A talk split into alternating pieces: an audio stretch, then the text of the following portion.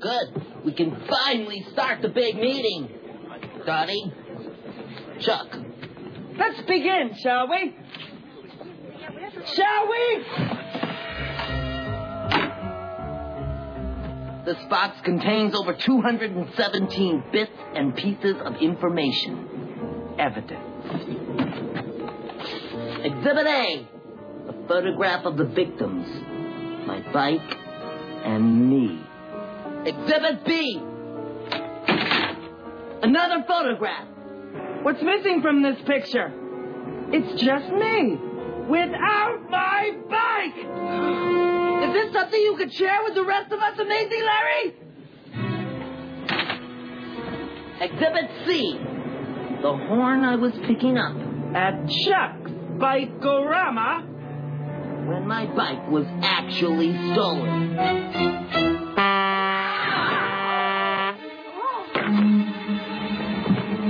Exhibit D. Jimmy, what is this?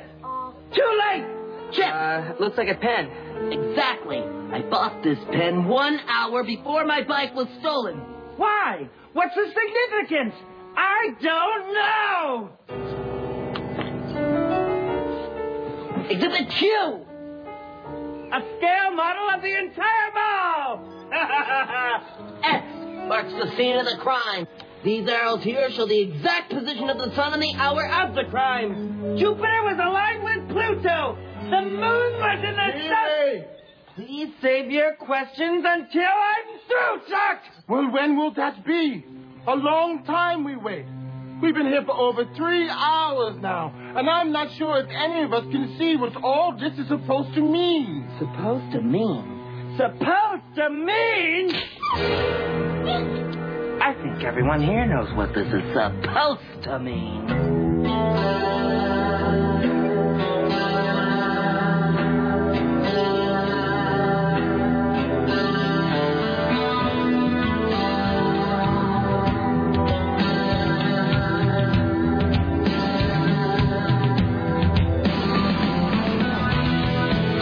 All right, excellent.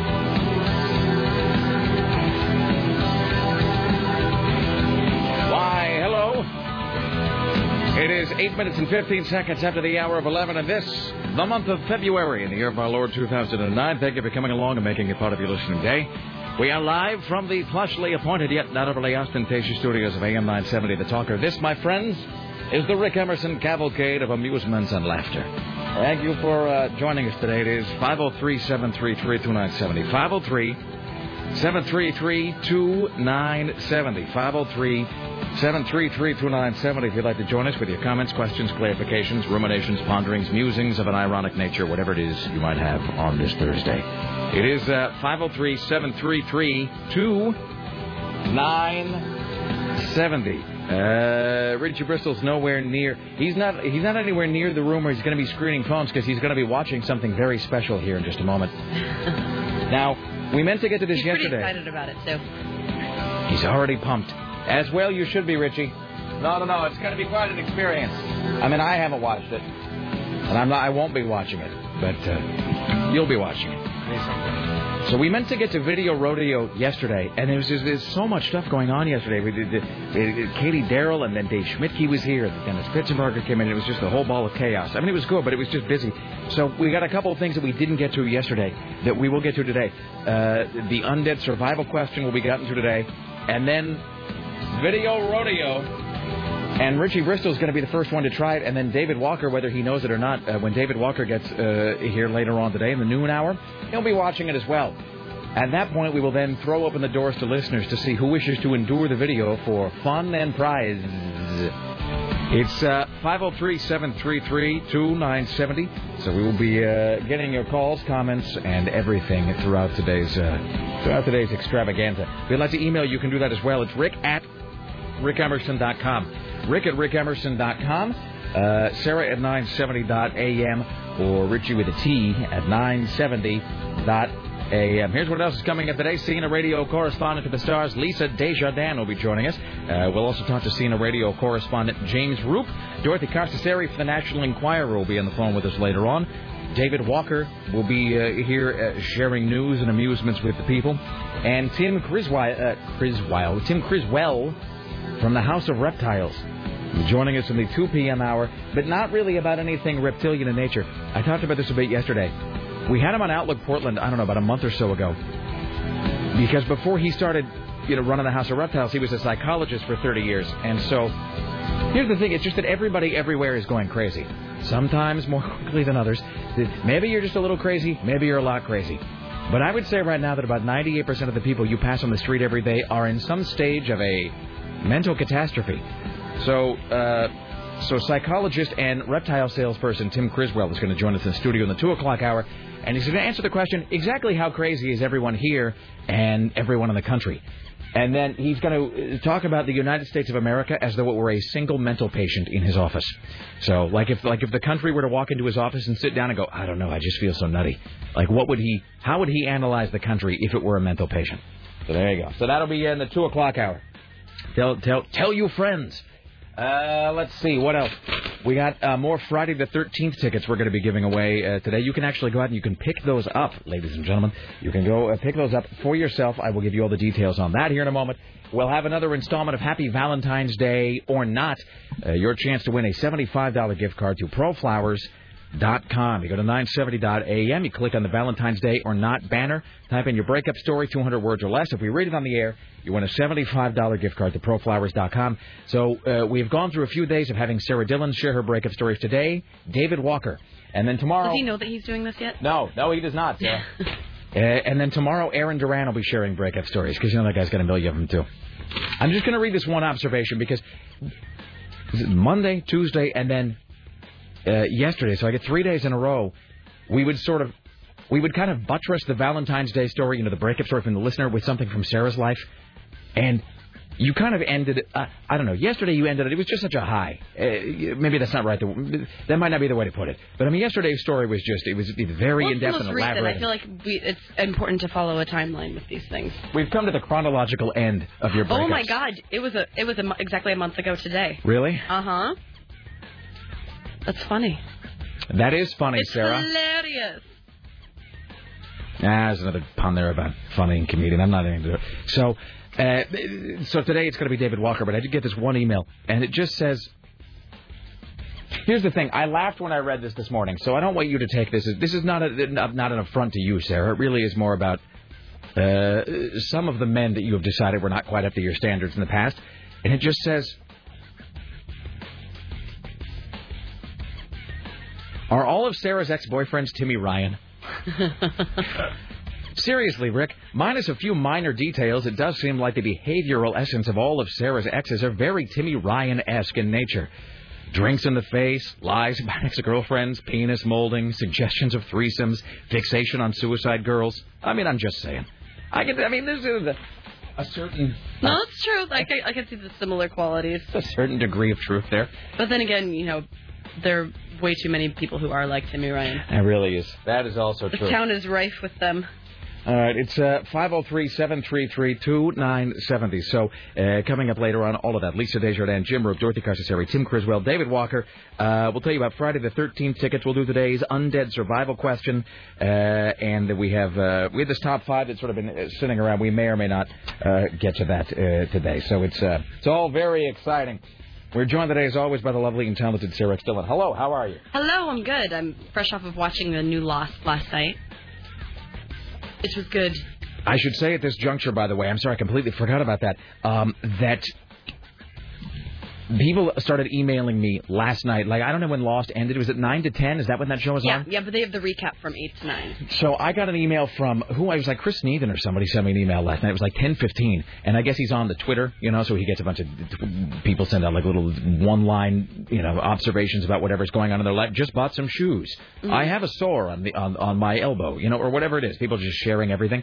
So I guess everybody was saying that last night's Lost was really, really good. And so Sneathan preemptively emails me last night at like 10:04. He's like, hey, by the way, I heard the last tonight's episode of Lost was really great. Are we going to have to listen to Lost discussion tomorrow? So here's the thing about that. The answer is both yes and no. And I can't take sole credit for this. This is sort of, I don't know, to rehash it, but last week we had this whole thing where we were talking about Lost, which is really a staggeringly popular show. There's like 20 million people watch that every week. But on the other hand, and Sarah and I were talking about this again before the program today, Lost is also one of those shows that seems to make people angry for some reason, like if you're not a fan of it. In other words, like, I was talking about The Shield when The Shield was on, or The Wire, or we talk about Battlestar Galactica. And there's people who don't really care about that. I mean, sometimes you get an email like, I don't really care about Battlestar Galactica. I don't watch it. Move back to boobs. But people don't get incensed about it. But just like with American Idol, whenever we talk about Lost, there's only two schools of thought. There's people who are really into it and they want to talk about it forever, or there's people who start sending us all of this hate mail about it that they can't believe we're talking about Lost and it's the worst show ever, and they're going to come and they're going to storm the studio with pitchforks and torches and whatever. And I don't really know why that is, but you know what? I'm not going to spend my time worrying about why Lost makes people angry. What we're going to do is we are going to attempt to split the difference here, because I made this observation in passing last week, and I had just sort of said it and then forgotten about it, but Chris Paddock actually sort of rescued it from the trash can in the corner of my brain. What we're going to do today is we're going to do a little thing called Lost in 90 Seconds. And so Chris Paddock will come in, and Chris and Sarah will talk about last night's Lost, high points, low points, the beats of it, maybe thoughts, the questions about it, things that remain unresolved. Because it's like a gone in 60 seconds kind of a thing. And you can't... and like 90 is the maximum number you can do without making it Lost in 240 seconds. And then that just doesn't flow well. I just love how we get to talk about your shows for 15 minutes and I get limited to a minute and a half. Somebody's becoming cranky about Lost already. I'm just saying, I don't know how much I'm going to be able to get out in 90 seconds, especially with two people talking, but we'll see. Well, it's a challenge, Sarah. Yes. You're a broadcast professional. I have no doubt that you'll be able to do it. Well, then we should take something you love and limit it to 90 seconds. Are you...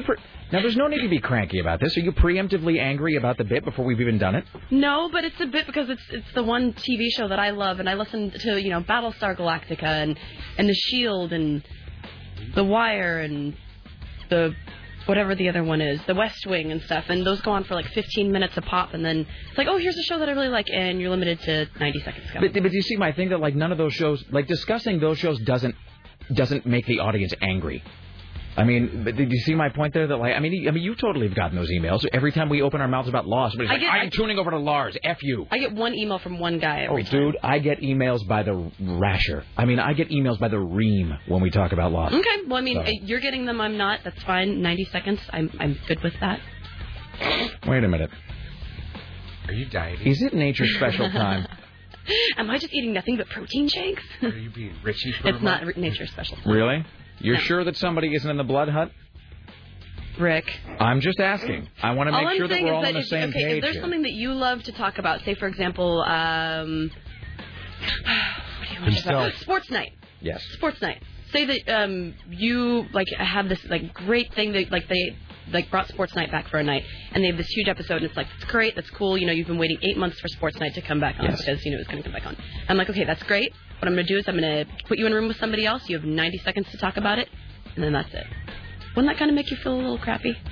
Well, I suppose, but you'll note that I don't... It's not like every time you want to talk about something, I tell you you have to do it in 90 seconds. Name something else that I limit you to 90 seconds on. I don't really talk about anything except for my failed relationships, which are hilarious for everybody. Those, you can do that forever, exactly. See? You can talk about those all day, Sarah.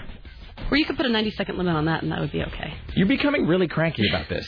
Seriously. I'm sorry. I think it's a good idea, but... You don't think it's a good idea. That's a lie. That's a lie right there. You are lying to my face. No, thank you. I don't want to... In no way do you think it's a good idea. I think that it sounds good. I think Lost in 90 Seconds, that's a good-sounding bit. I guess I was just a little sad because I like talking about... I'm perfectly willing to listen to other suggestions if you have them. Okay. How would you suggest that we handle it? I don't know, because we had, the voting thing last week, and every single person who called in said, I don't watch Lost, but I don't mind listening to people talk about it. Do we need to vote again?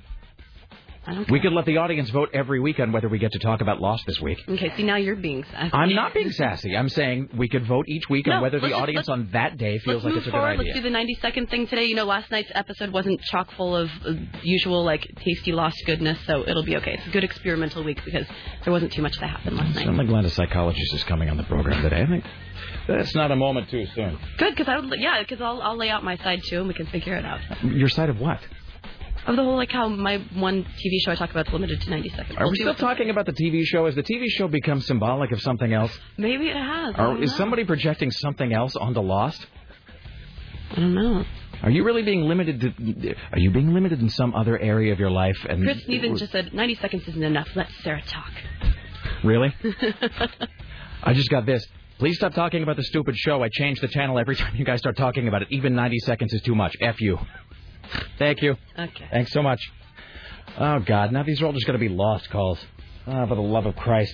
All right. Well, you know what? We're going to do something in a moment on which we can all agree, and that's going to be making Richie watch a horrible video. All right. Hello, Richie. How are you today? I was good until I... Yeah. No, that's great. I see that she's upset. I think it's her diet or something. You're just doing that thing again of talking in elliptical sentences that don't make any sense. Let's go back and finish your first sentence. You were great until... Until I accidentally opened up a website. Oh, you've only seen the first frame. You don't even know what the rest of the video is. You don't even... See, you have no idea what's happening in the rest of that video. Yeah, it's just... It's gross. That's the first second and a half. It's gross when you first saw it. Really, have you ever listened to yourself? You realize you put videos of yourself squeezing pus out of your face on the internet, right? Yeah, but this is gross. I think it... Okay, well... I can handle that. All right. And then I was happy because Sarah's all mad. I'm not mad. So Sarah's anger is like sweet, sweet wine to your lips? Yeah, she doesn't hear the listeners' comments. Like, oh, man, can they shut up for a minute about Lost? Okay, well, then, no, I will limit to 90 seconds. That's totally okay. No, I love Lost. Sorry. I love hearing it, too. But some of the listeners don't. Okay. Well, that's great. Glad we've managed to make it into a whole thing. That's glad wonderful. We managed to make it to a very happy hug. Almighty. Beginning. Hello, hi, you're on the Rick Emerson Show. How can I help you today?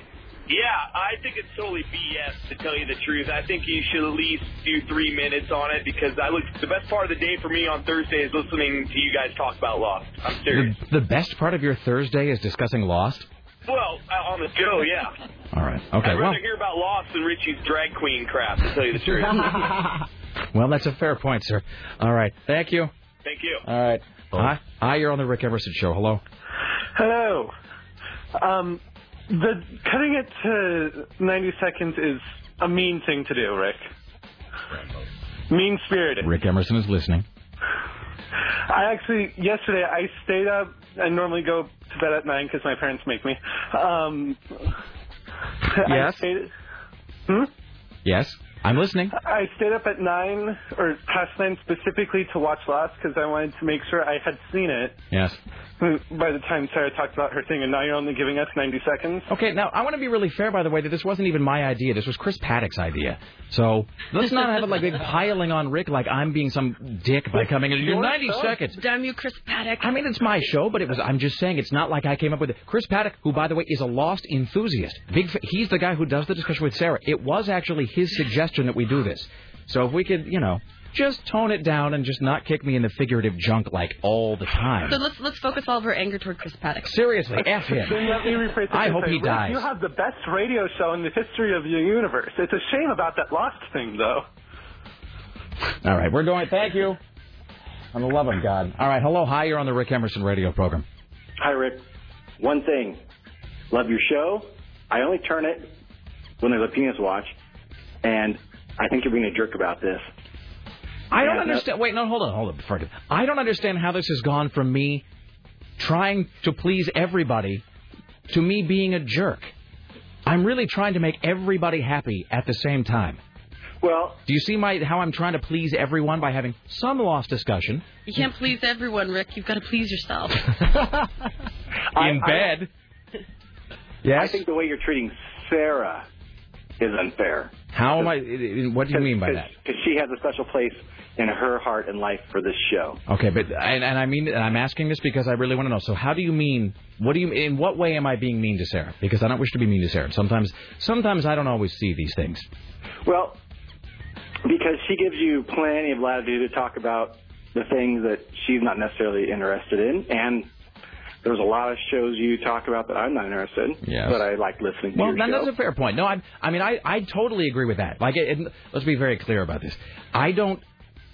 See, this right now is almost, though, proof that we have to keep talking about Lost every week because it's a passionate discussion. Dividing. But divisive. And that's my thing. I would never dispute that I just sit and run my mouth about, let me talk about Metalocalypse last night. Like, I don't have any dispute with that at all. I mean, that I sit and I just go on Peter Carlin and I will just sit and just, wank about, some show on HBO like Five Guys are watching forever.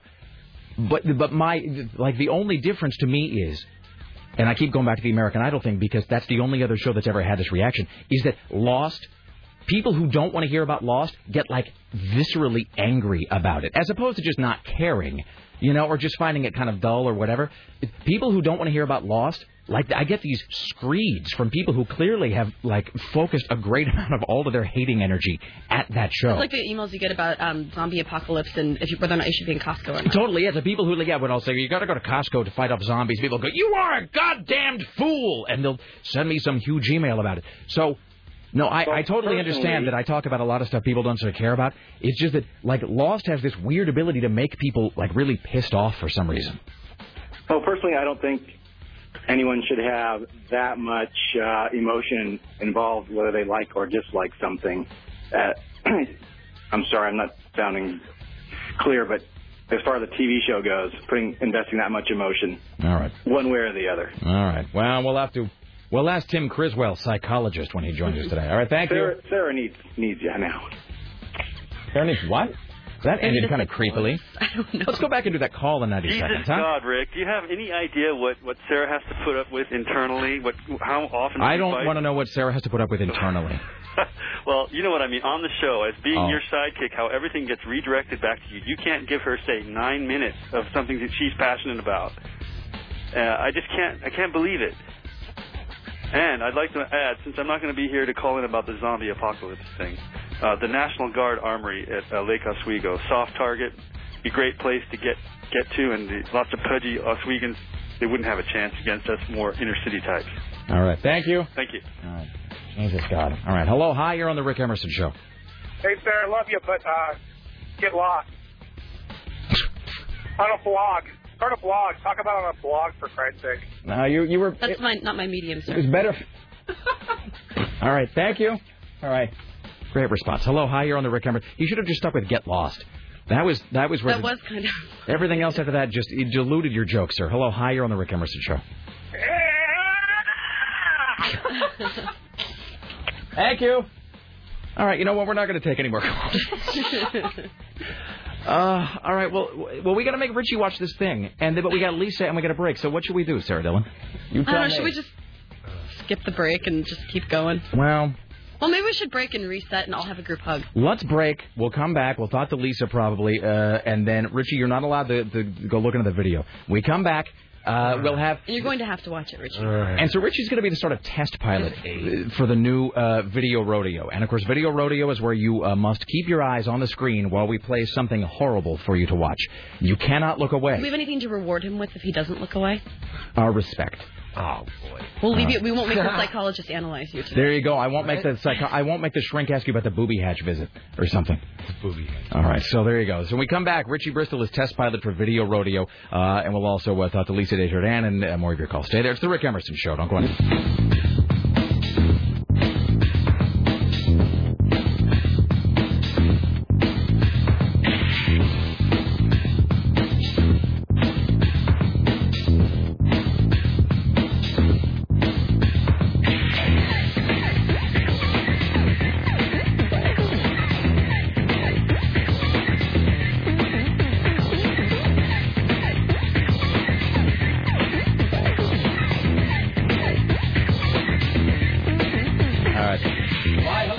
Emerson radio program, blah, blah, blah, blah, blah, blah, blah, blah. Let's welcome now to the Rick Emerson Show from the Hill,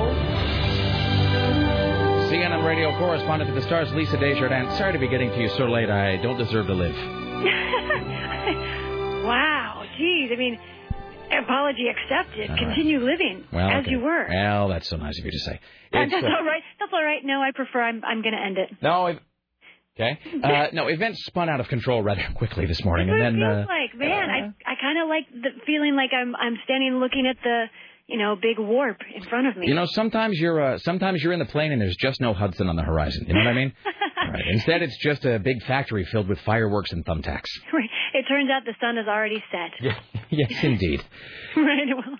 Wait, I don't even know what that means. It will rise again. Well, because they were the reason they were able to land that plane is because the sun was up. An hour later, the sun was going to be gone. All right, fair enough. I haven't heard. Window. Have you heard the audio from the cockpit recording, whatever? Because I guess it's out, but I haven't heard it. I've heard only some of it while on hold. at CNN. But you know, the best parts I didn't hear. I don't know how much of it is out or what the deal is, but it was incredibly clear. Apparently, the pilot just sounds like he's just one of those total Chuck Yeager right stuff, kind of like that's it. I'm going to sit it down right here. One of those guys. So you know, I don't know. It's so great, by the way, that just when you finally saw that guy at the Super Bowl or whatever, he looked exactly the way you wanted him to look. Do you know what I mean? Piercing blue eyes, and you get the feeling that that's a guy, you know, in whose hands you would gladly put your fate. Right. He would be the guy that's going to survive against all chances, or he can hold a little baby in his lap. Exactly. Either one. He can cradle that plane like the finest of Fabergé eggs. Moving on. Hey, so let me ask you this right now. If I were to say that the stimulus package is going to be giving $15,000 to people who probably shouldn't have it to buy houses they probably shouldn't move into on incomes that don't support a house purchase, would I be wrong? Is that going to happen? Here's the deal. That's what Republicans want to do. Well, of course. Why not? You know, and which is amazing because I think that's a classic example of if Democrats had come up with that idea, Republicans would be like, are you kidding me? That's a horrible idea. You know, and so now that Republicans have come up with it, Democrats are like, that's not a great idea for all these reasons. I think it's a classic Republicans sort of trying to find the ground that Democrats didn't hit, which is housing, that Democrats' stimulus bill doesn't really do a lot for housing. They're talking about a separate bill on that, but here Republicans are saying, no, we need housing now. Yeah, I think there are a lot of questions about exactly how a $15,000 credit for new home owners would work. They say there are limits to make sure it would only be for people who could afford the loans that they're getting, and it would just kind of help them with the down payment and trying getting people back toward the idea of a down payment, which a lot of people don't even do or weren't doing. Who knows? I think what it's going to do in the end is maybe add a little bit more money for housing in the final bill, but I don't think you're going to see a credit like $15,000 for new homeowners. I mean, that was because my wife was making that point. She said that what it does is that it does cover, you know, because that whole thing of like, well, if you can't afford the 20% down or whatever, then you really oughtn't to be buying the house in the first place. And she said that this really does help a whole lot of people make that 20%, you know, it puts them a long way toward that 20%, even people who probably were never going to get that 20% together. Right. And therefore really ought to just be, you know, they ought to be looking at something a little more modest. You know, that's a point. It's a tricky point. I think the idea, you know, decades ago is that you put the down payment down, you get the 30-year loan, you get a lower interest rate. But gradually that sort of became, you don't have any money, you don't have any income, no problem, whatever, we'll sign you up. And I think this is an attempt to get back toward that middle, get people that lower 30-year interest rate, which is what they argue, what their bill tries to do. We give you this money, but only if you can get this fixed rate, this 30-year rate. So we'll give you this money, and you'll get a lower interest rate. You'll get a house. Hopefully, we'll get some taxes from you eventually. Hey, let me, and they always find a way to get some taxes from you eventually, right. By the way. That's. Let me ask you this business of trying to cap the executive salaries at $500,000. So it's like if you're going to be taking the bailout money, that the executive salaries, it's $500,000, and that's the ceiling. That's the most they can get. And I got two questions about that. First of all, when they say executives, what does that mean? Like, is that the guy at the top, or is that like the 10 guys at the top, or the top 5%? Ah, such a good question. And also, is that... Here's the question: is that even legal? Like, is there a way? Is that a thing they can actually enforce? Don't get me wrong; I'm in favor of it. I think it's a fantastic idea, but it doesn't really seem like there's a whole lot of mechanisms to actually enforce that. It is legal. When in giving out taxpayer money under this deal, the government can require whatever it wants from these companies that accept the deal. Now, the companies can say, "Forget it, we're out. You know, we're not going to limit our salaries. Screw you guys. I'm going home." But they're not really if they're asking for this money at this point, they're not in a position to put a lot of requirements on how they get it. So the government can require whatever they want. There's a philosophical question about how much is too much requirement, how much is getting into socialism and constraining the market, you know, and being irresponsible government, too much government. At this point, it seems like even Republicans agree there needs to be a limit on CEOs who get taxpayer money. Now, who does this mean? Well, it depends on which plan you look at. And first of all, the Obama idea of limiting, in what he's now saying, limiting to $500,000 salary, that applies to companies that get so-called excessive government help. So it's the folks that get well beyond, I guess, your basic $1 billion here, $1 billion there. There are some really kind of detailed ways of looking at it, but it's your Citigroups, your AIGs, the folks who are getting a massive bailout, not just the little banks that the government kind of wants to bring along and is encouraging to take this money. So it's your big bailout recipients, and essentially the Obama directive limits everyone from getting no more than $500 million or more. There are other proposals that limit it to like your top 25 executives, that kind of thing. But Obama's is pretty wide sweeping. You know, like if you go to like a bookstore or a used CD store or something, and they'll do that thing where like, well, look, I can either give you $20 in cash, or I can give you $35 in store credit. I mean, it's up to you. And then, you know, they do that because they want you to take the credit because it's, you know, less cash they have to take out of the register or whatever. They ought to do that with the executives, where it's like, look, I can cap your salary at $500,000 and you can continue with your life as it is now, or we'll cap your salary at like $1 million, but then you have to do go to work in a diaper, like every alternate Wednesday or something, you know, or you great. Or occasionally, or let's say like you here's a guy I saw this yesterday. I was driving out to one of our fine suburbs here in Portland, and I drove by. I don't even know the company. I couldn't identify the company. My life depended on it. But you've seen those guys who are on the corner and they're dressed in like a big like a foam rubber, like enchilada or something, and they're kind of dancing around, you know, 2 for $1, come on in, like that guy. Right. And it was a guy, he was the saddest guy I'd ever seen in my life. He was dressed in this big sort of, it was like, it wasn't even foam rubber because that denotes it's almost like a Nerf football or something, like it's high quality. This is, like whatever that stuff is they make the big foam fingers out of at the football, like the weird number 1 hand that you put on. He was dressed in this sort of Statue of Liberty outfit. But it was like they'd taken a bed sheet and they dyed it sort of this weird grayish green. And so he had this sort of weird, like, tarp thing that he was wearing. Okay. And then a bad torch that was made out of what appeared to my eyes to be cardboard.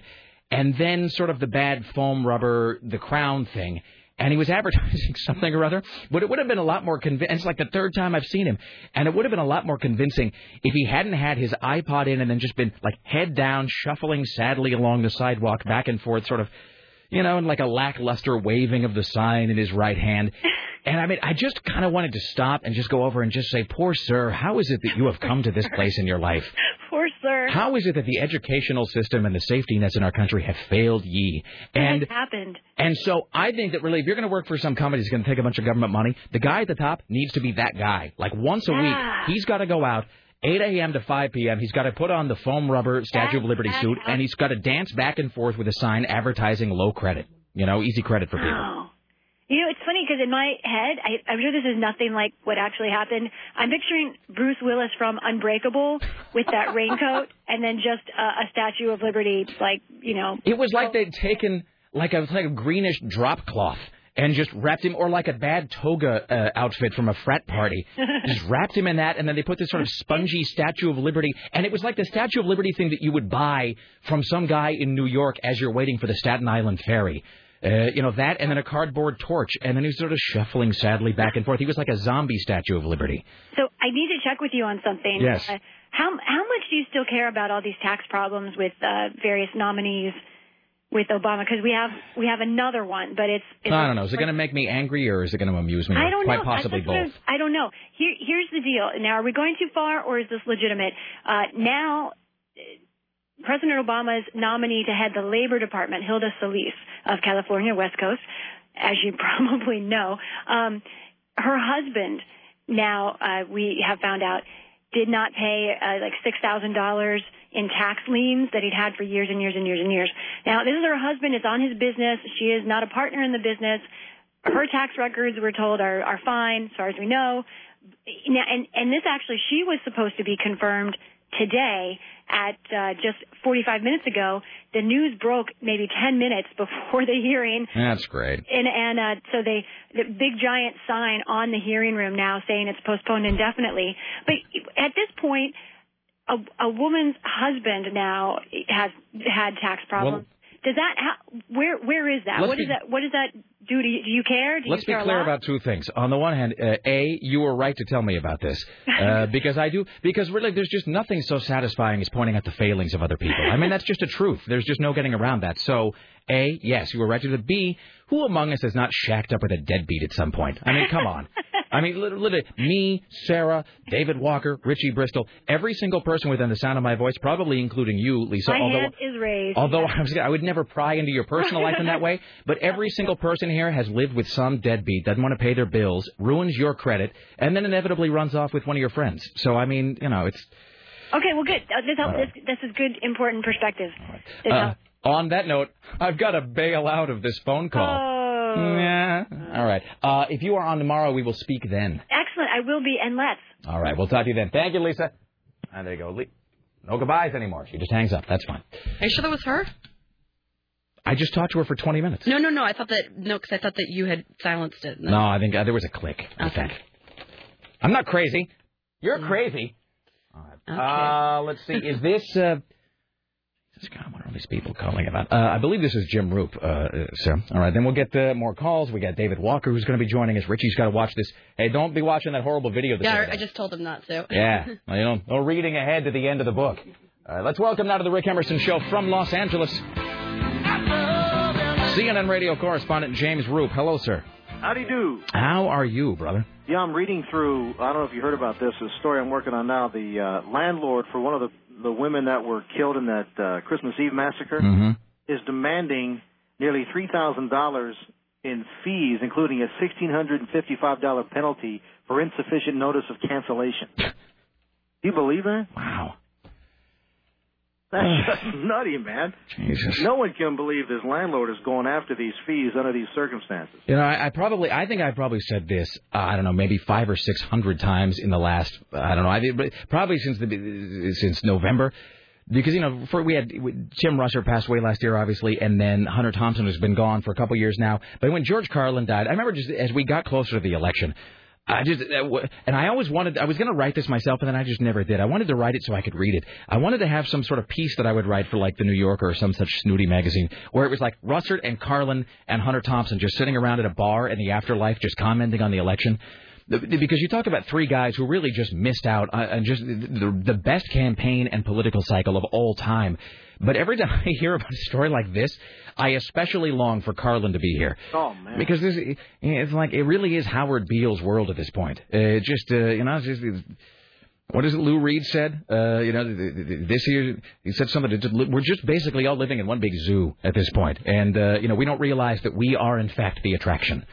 Good God. Right. It's amazing. Right. I can't believe it. I will say this, by the way, you are talking about, and I'd forgotten this phrase even existed because you and I talked about this when it happened, the May Day melee. Yeah, they finally settled with almost 300 people yesterday. Do you file stuff like that away, like those rhymes or alliterative sentences, like you put them in sort of like an Excel spreadsheet or something, so the next time the story comes up, you can go back, let's see, what do I need? Pun? No. Assonance, alliteration, what? Assonance. We'll go with assonance. And then it's just one of those phrases everyone was using. And it's not like anyone stole it from anyone else. It just happened to be that's what everybody started saying, you know. The interesting thing about that, when I was putting the pieces together for this morning for release, I took some of the natural sound that I had from when that all began, when the rocks and bottles started being thrown, right. And the police started firing. And as I was playing that underneath the piece, I started to get that weird nervous feeling. Right. I felt the day it was going on. So when the attorney was saying to me, these people are still frightened of uniforms, I'm thinking, you know, I almost understand that. Right. Because when I hear myself going, hey, you know, in the background, and I'm thinking, I remember these cops coming straight at me, not caring that I was wearing, you know, credentials and carrying a microphone. I remember you telling us about that it really just became this wall, this sea of humanity, yeah. And the cops were just making no distinction because everybody, cops including, you know, the cliche says they're only human, and everybody, you get into this weird, this battle mode, this crisis mode, and it just becomes like, you know, we're sweeping the street, and anybody in our way is going to get broomed out. Well, I got out of the way. I mean, I was smart enough not to get out of the way, so I'm not involved in any lawsuit, thank goodness, but... You know, I watched cops pull cameras out of journal. I mean, these are the big cameras that TV guys, not little, little camera you buy at Circuit City. You know, I mean, and throwing the cameras and pushing the guys down. I mean, I'm thinking this is just nuts. And then, but anyway, the story is they settled with 297 people yesterday for a total of just under $13 million, and based on the the kind of injury suffered, the people will get anywhere from a couple $1,000s to a few tens of thousands of dollars. You would think that there would be some sort of, like, especially now, that like when they would, the LAPD would train people, they would just bring Ali Velshi in there, and he would like have some sort of a chart where he goes, okay, this line is police brutality. See that going up? All right, this line here, your income going down, $13 million. And not that just to jump from one to the other, as I do it, what is it, like, that weird, the shooting on the BART, it just vanished. That story never just sunk without a trace. That almost vanished the day after it happened. Seriously, and the last thing I heard is they found the cop, like, hiding out at, I don't know, the El Cortez or something in Vegas. So they, you know, they kicked in the door, and, you know, he's busy. That's a great place, by the way. busy doubling down on a cocktail waitress or something, and they dragged him in the back of the car. So what is up with that guy? Where is that story at? You know, he's back in Oakland, and whatever is going on with that is going on. I have no idea. That's a strange thing too. That's one of those. I had a friend of mine who pointed this out some years ago, and we're really reaching back into the annals of talk radio history here. But I had a friend of mine who was talking about how. He had this whole thing about, and this is not my take, this is his take, but he had this thing about how the government and the media sometimes work hand in glove to sort of make sure that certain stories just stop appearing because they just don't want people thinking about it.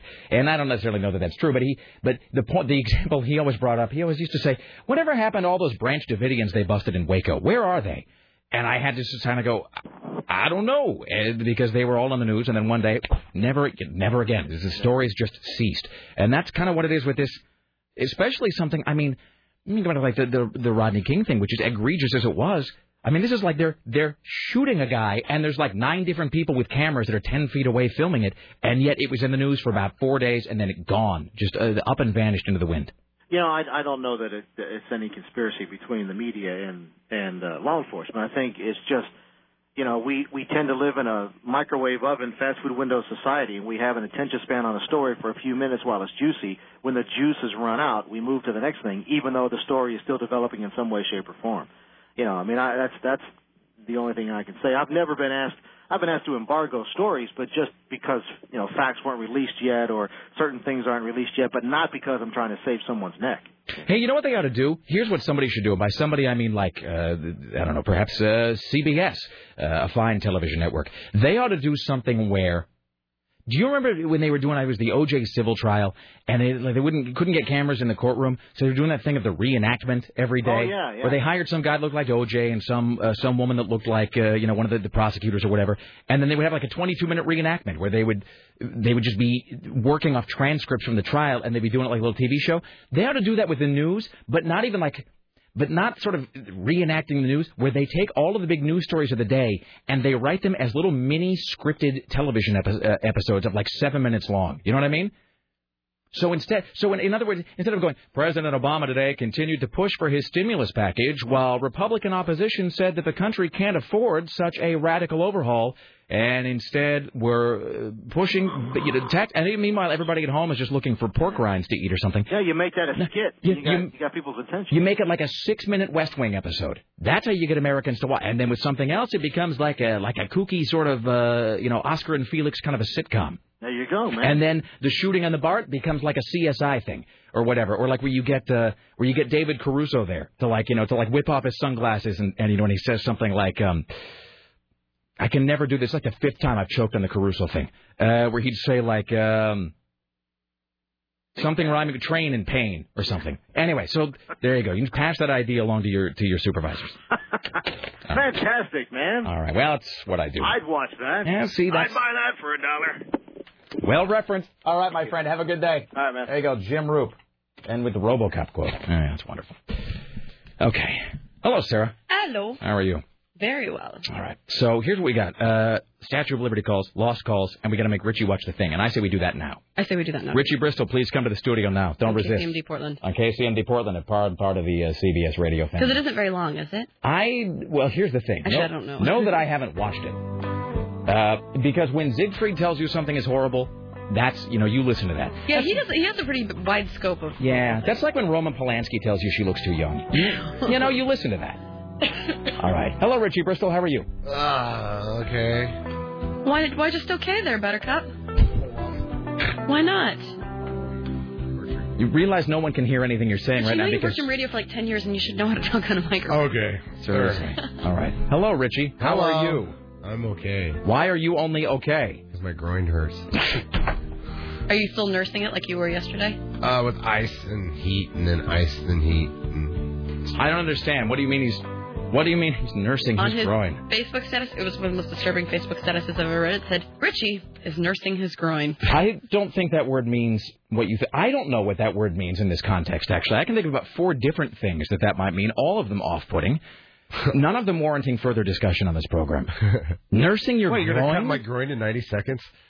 Just kidding. We can talk about loss for... All right. Moving on. All right, Richie. So it's time for another exciting episode of Video Rodeo. And so what that means is we're going to put something horrible on the screen. You will have to watch it without averting your eyes. You may not look away. You may not. You can't defocus. And we're going to now. You and I, we're going to have an understanding as men that you will be honorable and you will watch the screen. Are we on the same page? Yeah. All right. So that's a verbal contract. Sarah heard it. All right. So you've got to watch it, or else he's going to have the psychologist go to town on you, Richie. Is it like the other one? I don't know because I haven't watched it. Because this is what is today? Thursday. So on Tuesday night, I got this email from my friend Siegfried, and he said, I don't think I have it in front of me." And he's like, "This is the worst thing ever." He's like, "I wish I could walk under a magnet and have my brain cleaned." And then Aaron Duran followed it up, and Aaron Duran's like, "Hey, have you seen this video online?" And I emailed back and I said, "You know, Siegfried told me it was awful." And therefore, I didn't watch it. And Aaron emailed back, and he's like, if it's too bad for Siegfried, no one can ever see it. He's like, it can't be seen by anyone then. So that's sort of a, Mikey likes everything kind of a deal. So what we will do is we will have Richie Bristol watch this video. Now, Sarah, what do you think? Should I give out the website of the video now, or should I wait for Richie's reaction, and then we'll sort of give out the website in a bit? I'd say Richie's reaction and then. All right. And then? Now, David Walker, you must avert your eyes from the video, because we might have you watch it later.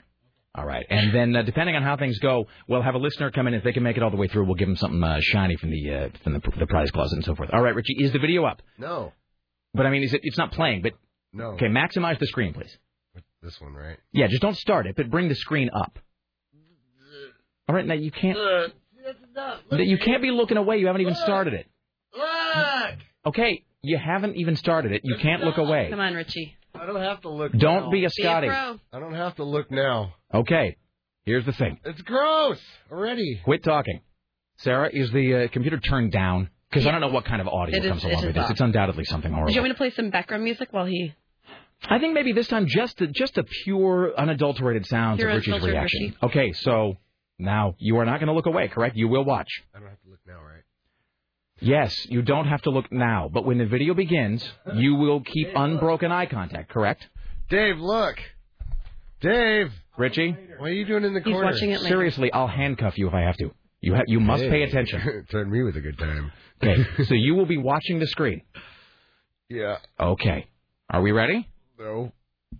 Sarah, are we ready? Yes, we're ready. All right, Richie. Deep breath. Watch that video.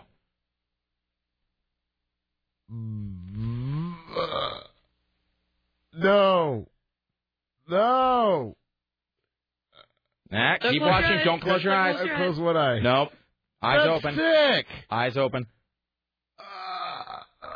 What is all that? Nah. Oh, no. Oh, my God. No description. Just watch. Can't look away, Richard. No. Oh, you have to keep. Sick. You have to keep watching. Sick. What's... Huh? You just let us know when it's over. I don't know how long the video is. Oh, wow. Oh, wow. Are you vomiting? Holding. Oh. Is this going to be like the Two Girls One Cup where we can't get close enough to turn it off? It's going to be like a face hugger where you can't even even getting close to it is lethal. I want to know what that is. Well, keep in mind that I've never watched it and won't be, so... You've never watched that? No, F that. It's disgusting. Why would I watch that? It's sick. What are you, high? Is it still going, Richie? You're helping my diet. Yeah, is it still going? Yeah, he's still... How much longer... What the hell is that? Are you going to be watching this? He's going to be watching it. Yeah, Dave will watch it later. How much longer is left in the video, do you know? Look at this, the progress bar at the bottom. 1 minute... He's left? 1 minute's left? It's a long one, and he's still... Okay, how much is left? Too much. A minute and 10 seconds. Okay, so we'll have another minute, and then we'll now keep in mind, don't describe anything. Don't be discussing what's happening. Just a reaction only here. Probably not even the climax yet. You mean the finale? Yes. All right. The hard point. Because that is just okay. Well, Sarah, there's no way you've got to be watching. No. You've completely quit watching. I see enough. I mean, no, you've never seen enough. There is no enough here, dude. This is wrong. Is it worse than Two Girls One Cup? Kind of. I mean, it's a different. At least that had girls. Am I giving away too much? This is all cops. I mean, the boobs can kind of distract you. This is just sick. All right. Are we near the end? I'm still very confused though. All right. At least you knew what it was. They were. But I mean, you held back from vomiting. So I mean, that's one in the win column, right? Still want to vomit. All right. Well, don't do that here, please. I got stuff in my mouth. That's great. Yay, is it finished? Over. That all right. So do me a favor. Don't close the window, but minimize it. Just reduce the window, please. All right, there you go. That's wrong. Yes, it is. At least the other one had boobs and girls kissing and stuff. All right. This is just wrong. Thank you, Richie Bristol. That cancels out the fact of what they're doing. Well, yeah, this you got to know. No, I'm gonna. Yeah, you watch the other one. No, tell me at the break what that's about. Did you watch the other one? Two girls. Did you ever watch the Two Girls One Cup? Joni and I watched it from across the room. Like, we were really, really far away from it. This is just wrong. We had Dave Schmidtke here yesterday, and he'd never seen he'd never even heard about it for some reason. He'd never seen Two Girls, One Cup, and now I was trying to find it on the internet yesterday, and I can't open my Mozilla Firefox, or else, look, here, let me show you. Did you tell me that it's stuck on the Two Girls, One Cup download site? There's a virus in there. Okay, so see, look. How there's nothing there, then I click on Firefox, and all of a sudden it starts flashing, hello, hello, and there are the two. And it just defaults to Two Girls, One Cup. That's the thing. There it is. So you don't want to bring that to the attention of the IT department. I'm sorry, my browser. And then it flashes back and forth, so I can't close it. So the browser window is actually jumping all around the screen like it's some sort of skittish cockroach. So you can't close it.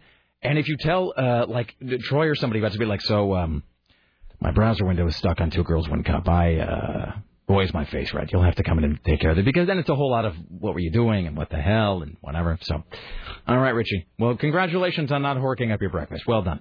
So, all right, we'll have just Richie. In your professional opinion, you've seen a lot of disgusting things. Do you believe? How long is it? Would you say 2 minutes? Yeah, 2.5. 2.5 minutes. All right, but I mean, that's I don't know how to feel. At least I was grossed out before. Now it's just like.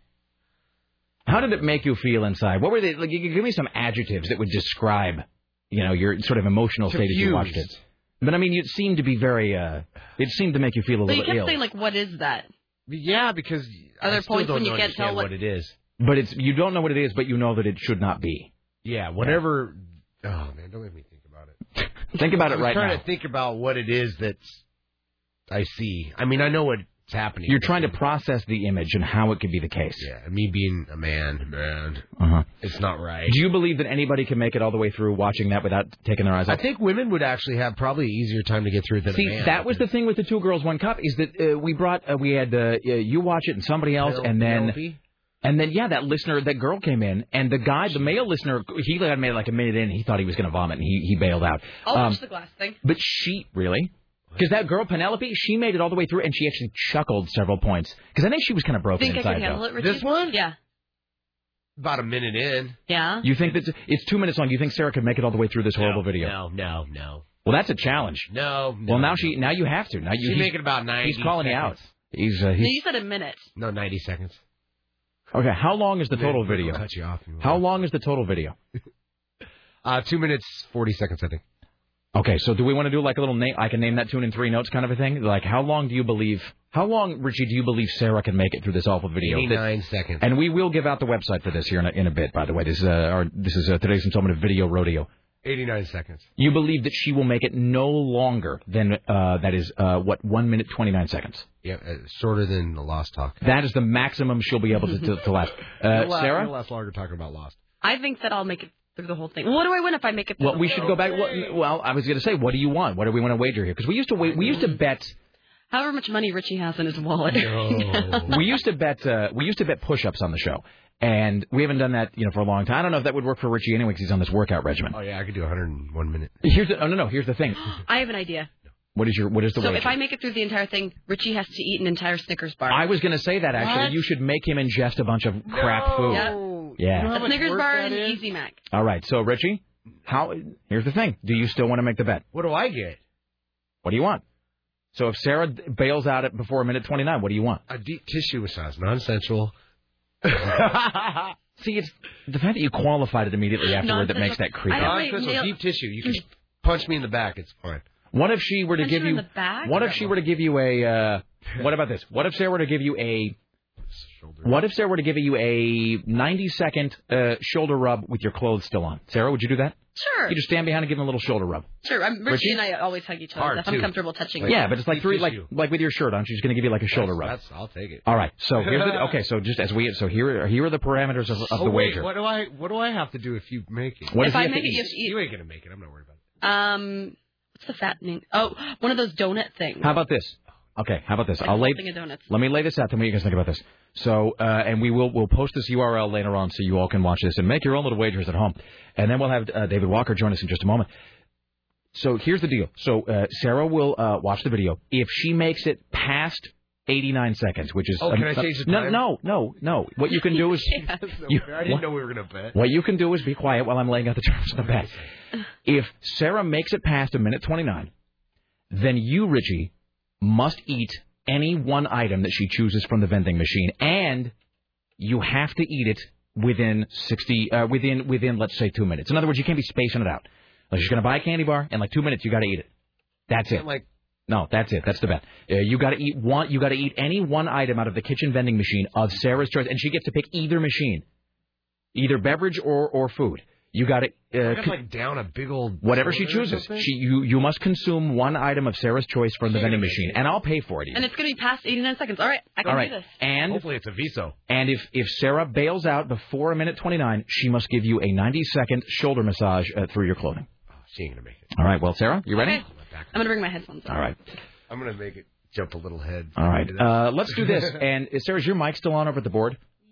Both eyes have to be on. Okay, say, David Walker, why don't you go stand at that microphone?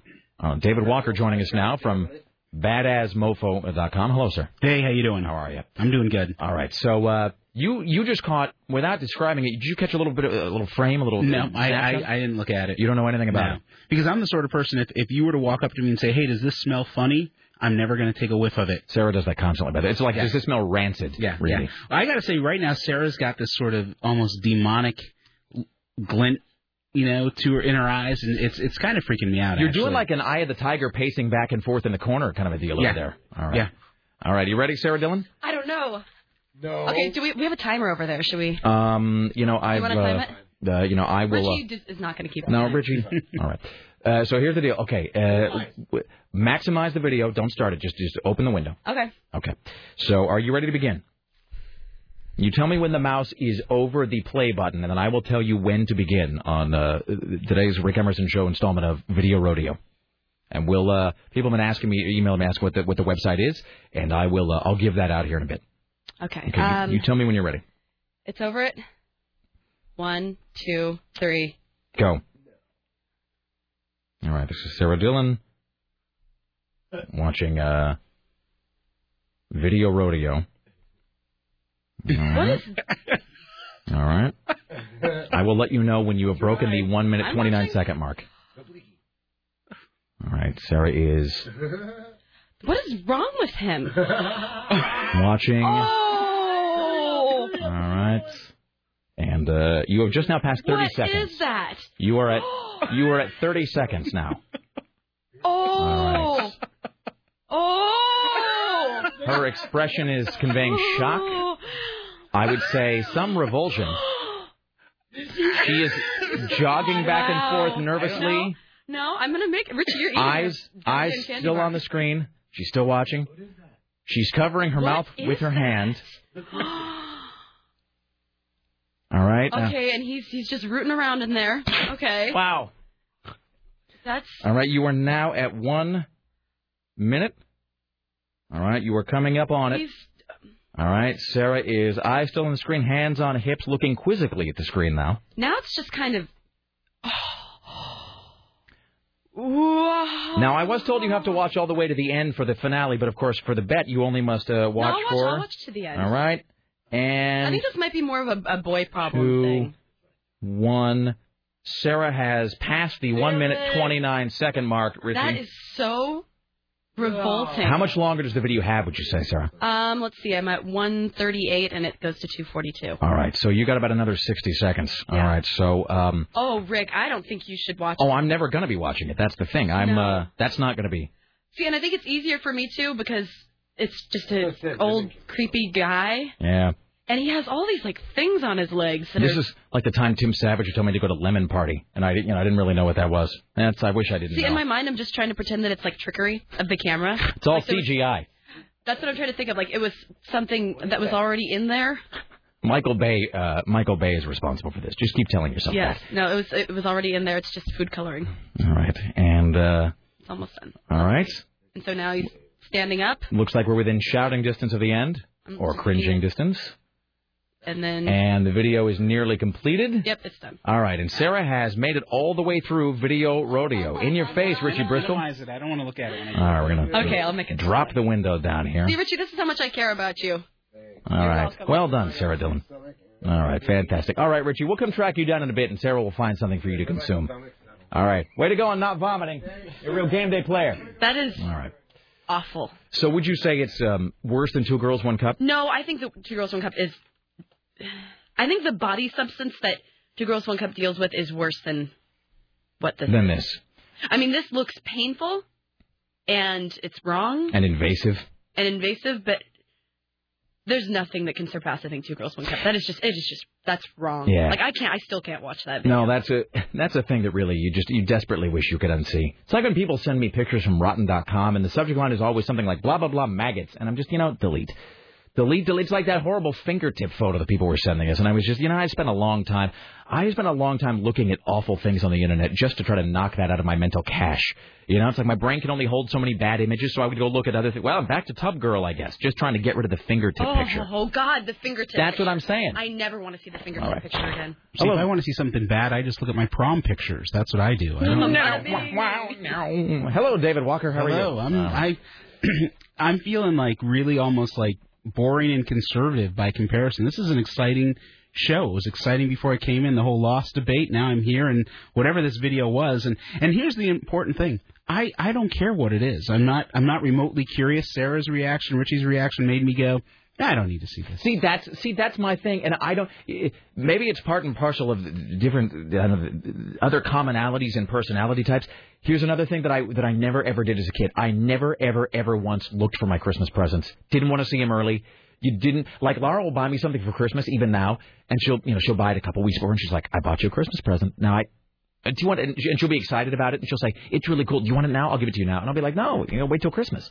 And she'll say, what do you mean? It's in the other room. I can get it right now. And I'm like, we got to wait till Christmas to open our Christmas presents. I have no desire.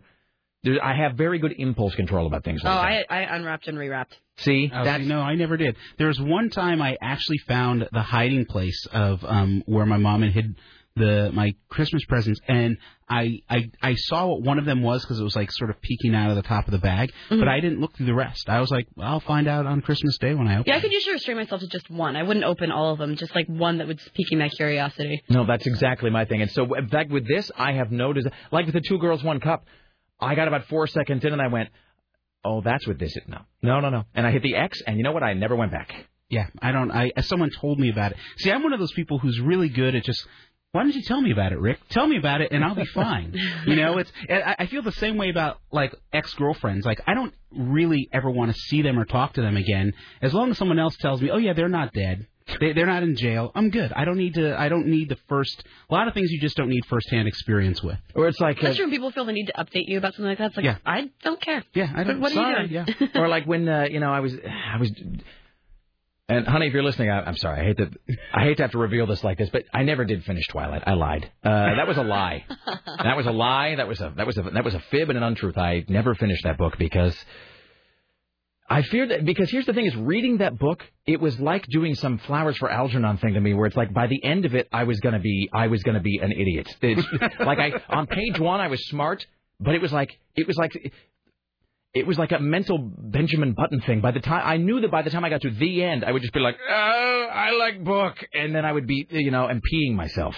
So I got about two-thirds of the way through, and I'm like, I can't finish this. So I just went online to, like, Wikipedia and plot synopsis. And I read the whole plot synopsis, and now I know everything about the book without actually having to have finished it. Genius. Yeah, so that's what I did. I only made it like 25 pages into that thing, and I was like, no. It sounds not even funny bad. It's awful. Now, you know what's funny bad is the movie. The movie is funny bad. The book is funny bad. See, here's the thing. I hate the stereotype. But if you're a woman, I think you would find the book funny bad. Because the thing about Twilight, the book, and even it's so heavy-handed that even I, as a guy, was able to see it. It's like something being so loud even a deaf person could hear it. The thing about Twilight is, and I think any woman who's read Twilight will tell you this. We could ask any person in this building who's read it, any woman, and they will tell you the same thing. It is like a caricature of what you would put in a book to get women to read it. I mean, it's imagine, like, what we... Like my genius idea, like the book that I started writing. Exactly. Like, let me ask you this. What would you say is the most heavy-handed, just shameless, manipulative romantic drama there is? Like a chick flick. You know what I mean? Where it's like the boy from the wrong side of the tracks and the girl, like the awkward girl who's like the quieter one with all of her like loud friends. Does something occur to you like a definitive example of that where it's like they sat in a laboratory and put together every component to make like the perfect manipulative chick flick film? You know, it's like a Maid in Manhattan. Like a She's All That. Something like that, yeah. Pretty in Pink or something like mm-hmm. that. Yeah. Like the Ugly Duckling. Exactly. Yeah. Like or all those movies that came out after Pretty Woman. So in Twilight, are they both sexy vampires? No, she's... I might have spoilers lol. So look, if you don't want to know about spoilers in Twilight, you just tune out now. Isn't there a ridiculous name that they call people who sleep with vampires in Twilight, or is that? Oh, I'm thinking of First Blood or whatever that TV show. That's First Blood. That's the Alan Ball thing. No, this is like it's where he has butterscotch. He has smoldering butterscotch eyes, and his eyes occasionally turn jet solid black when he's angry. But like no one in the town ever, like no one in class ever goes, "What's with that kid's eyes? They're all pupil." Like nobody ever, and he doesn't wear sunglasses either. I guess you could get contacts to cover it, but why bother? The author sees no need for such trifling details, and she actually uses things like Edward was standing against his locker with his geometry book, looking more like a Greek god than any man had a right to. Are you kidding me? I'm not. That's a lot. But it's like you almost need to read it now because it's just so you can check off in your head every single thing that they put in there to like manipulate kind of not too terribly bright girls into loving it. So, anywho, all right. Well, there you go. And Sarah Wagner loved all of them. Just. FYI. Yeah, I know a lot of people who love them. My mom loved them, and I sometimes just look at my mom and go, well, okay. My wife read the whole series in like 2 weeks, all 4 books. But even by the end, she was like, this is so bad. It's like I hate myself with every page, but I have to finish. So, anyway. Well, let's begin the news hour. We'll do a few news stories. We'll take a break. On the other side, this, without further ado, ladies and gentlemen, is David Walker. And now, from the CBS Radio Center in downtown Portland. Supreme Court Justice. This wait. Nope. Are your headphones turned up? No, they're not even on. Oh, there you go. Wow. All right. Yeah, now I can. That was some great radio just now. And I mean that honestly. All right, there you go. I don't feel stupid at all. That's what it was like. Oh, you should. That was on me. No. That was like those few months between Rush Limbaugh going deaf and him getting the cochlear implant. Yeah. And where he was doing the show, and this is before he'd admitted that he'd gone deaf, and he had like a typist in there who would transcribe whatever the callers were saying. And then he would respond, but he'd see it written out. So there was this weird lag where sometimes he would be talking over the top of people, and it was in that garbly deaf voice. And it would be, well, my fellow Americans, and it was, but it's like he and the caller would be interrupting each other because he couldn't tell that the caller was still speaking. So you were just like Rush Limbaugh just now. Oh, I can't tell you how much that means to me to be compared to. Warms your heart. It warms the cockles of my heart, actually. Here's David Walker, ladies and gentlemen. Supreme Court Justice Ruth Bader Ginsburg has been diagnosed with pancreatic cancer. She is 75 years old and has already survived a bout of colon cancer. She joined the Supreme Court in 1993, which is actually, it doesn't seem like that big of news right now, but this is this early into Obama's term.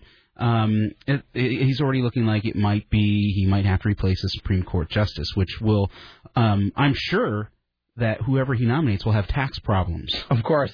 They have nanny problems, too. That's the other thing. You would think that they would make... Like, that would be question one, though, on all the... Ever since Lonnie Guinier, do you... And it would be in 50-point type. Tax problems, nanny problems. Please to explain. Well, as Lisa was just explaining earlier on, the... Hilda Solis, the nominee for the Senate Health, Education, Labor, and Pensions Committee... her husband is having tax problems, so now her confirmation has been forestalled. And I think the question that we really need to be asking is, what's going on in the government that so many people are having tax problems?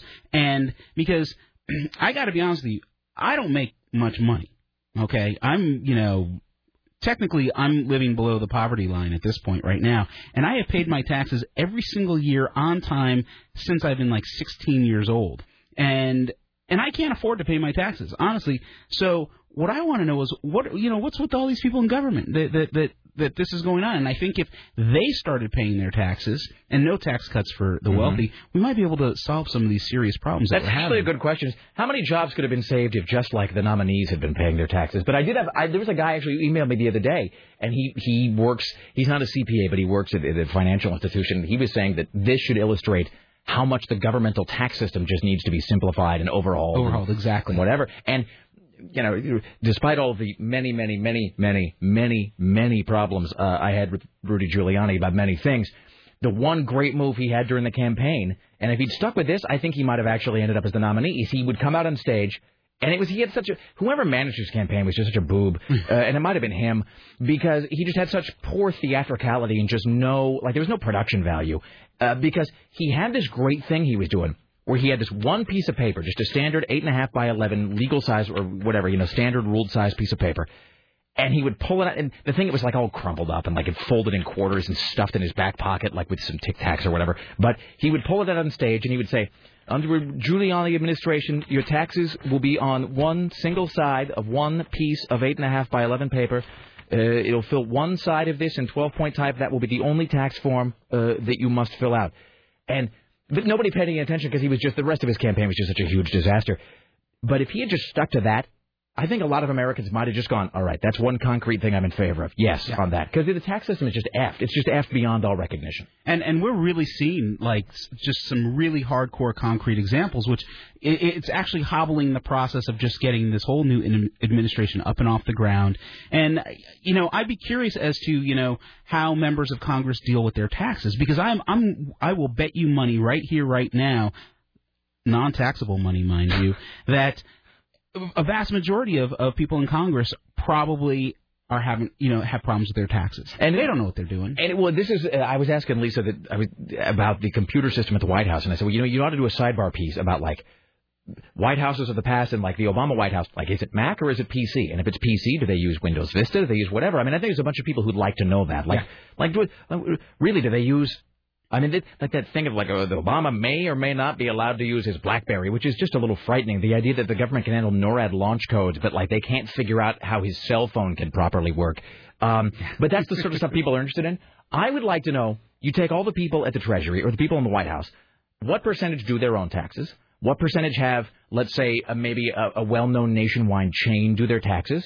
What percentage have like a private tax preparer? I mean, how do politicians do their taxes? I think that would indicate a lot. They don't, is what we're finding out. They don't at all. They have Michael Madoff do their taxes. That's right. All right, there you go. Oh, by the way, two things about back on Ruth Bader Ginsburg and the pancreatic cancer. One, it sounds like it actually might be the case this time, but every single time any president runs for, whether it's election or re-election, that's always the thing. Well, you know, this president will probably have to appoint 74 new Supreme Court justices, Anderson. So this is the most important election in a generation. They always roll that, and it's like it's never true. It's never, ever true, but it might be this time. I'm trying to remember how many Bush appointed. But just one, I think. No, I think there was two, because one passed away. It was Rehnquist, but then who, Sandra Day O'Connor, didn't she retire?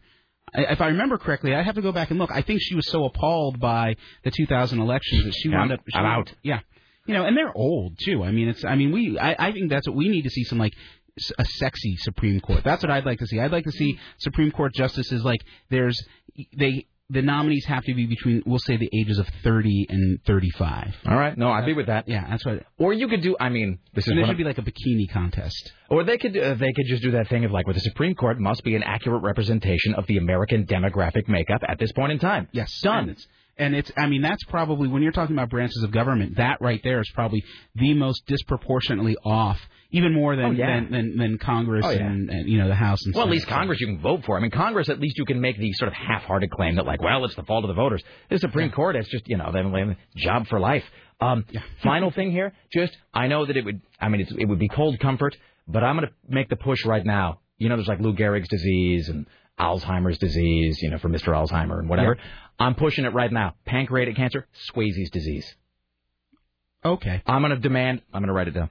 Okay. I'm going to start a website for that today. Swayze's disease. We're going to start calling pancreatic cancer Swayze's disease. Okay. You know, Swayze's disease or Swayze disease?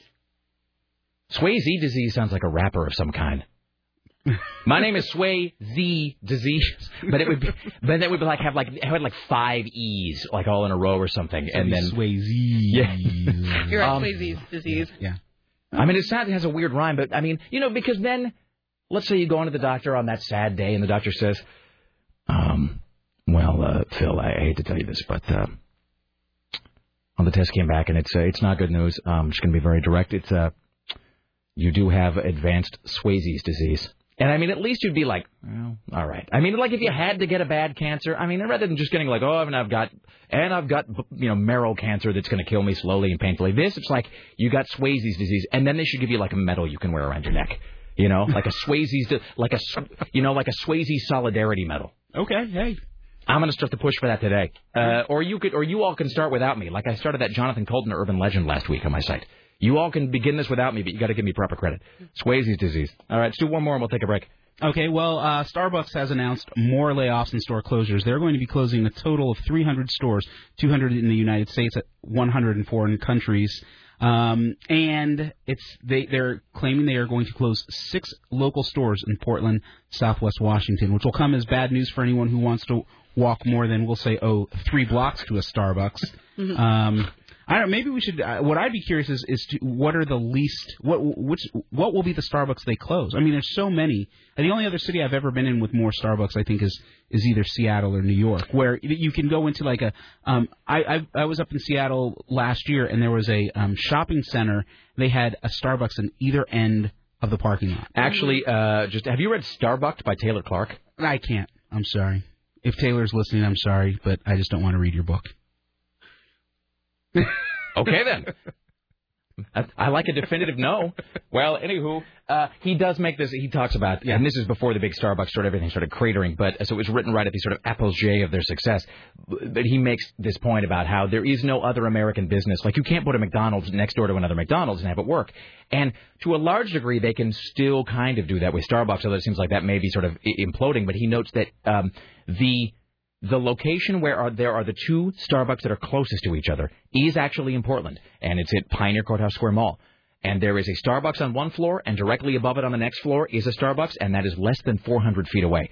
So that there's actually 2 Starbucks, separate Starbucks of less than 400 feet from each other, and both, at least as of now, still in business and working. Very busy. And they just announced that they were going to start serving food at Starbucks. I mean, they're already serving their little breakfast sandwiches, but I think they're going to start moving more towards sort of diversifying, which is pretty scary in and of itself. I mean, like, they have their own line of CDs. Their own record label. Their own record label, their own DVDs. They produced a movie a couple of years ago, and they're really... It's sort of insidious, and, you know, hey, Starbucks, if you like Starbucks, that's fine, but it's really this, they've put a nice sheen on the sort of homogenization of coffee. I mean, when I was a kid, it was Sanka. That's, you drink Sanka Folgers, you know? Sanka. Was Sanka decaf or half cap or just regular? I don't even remember. I just remember my grandmother going, hey, make some Sanka. Put it in the percolator. Get me a Pall Mall. Yeah. That was right before my grandmother would...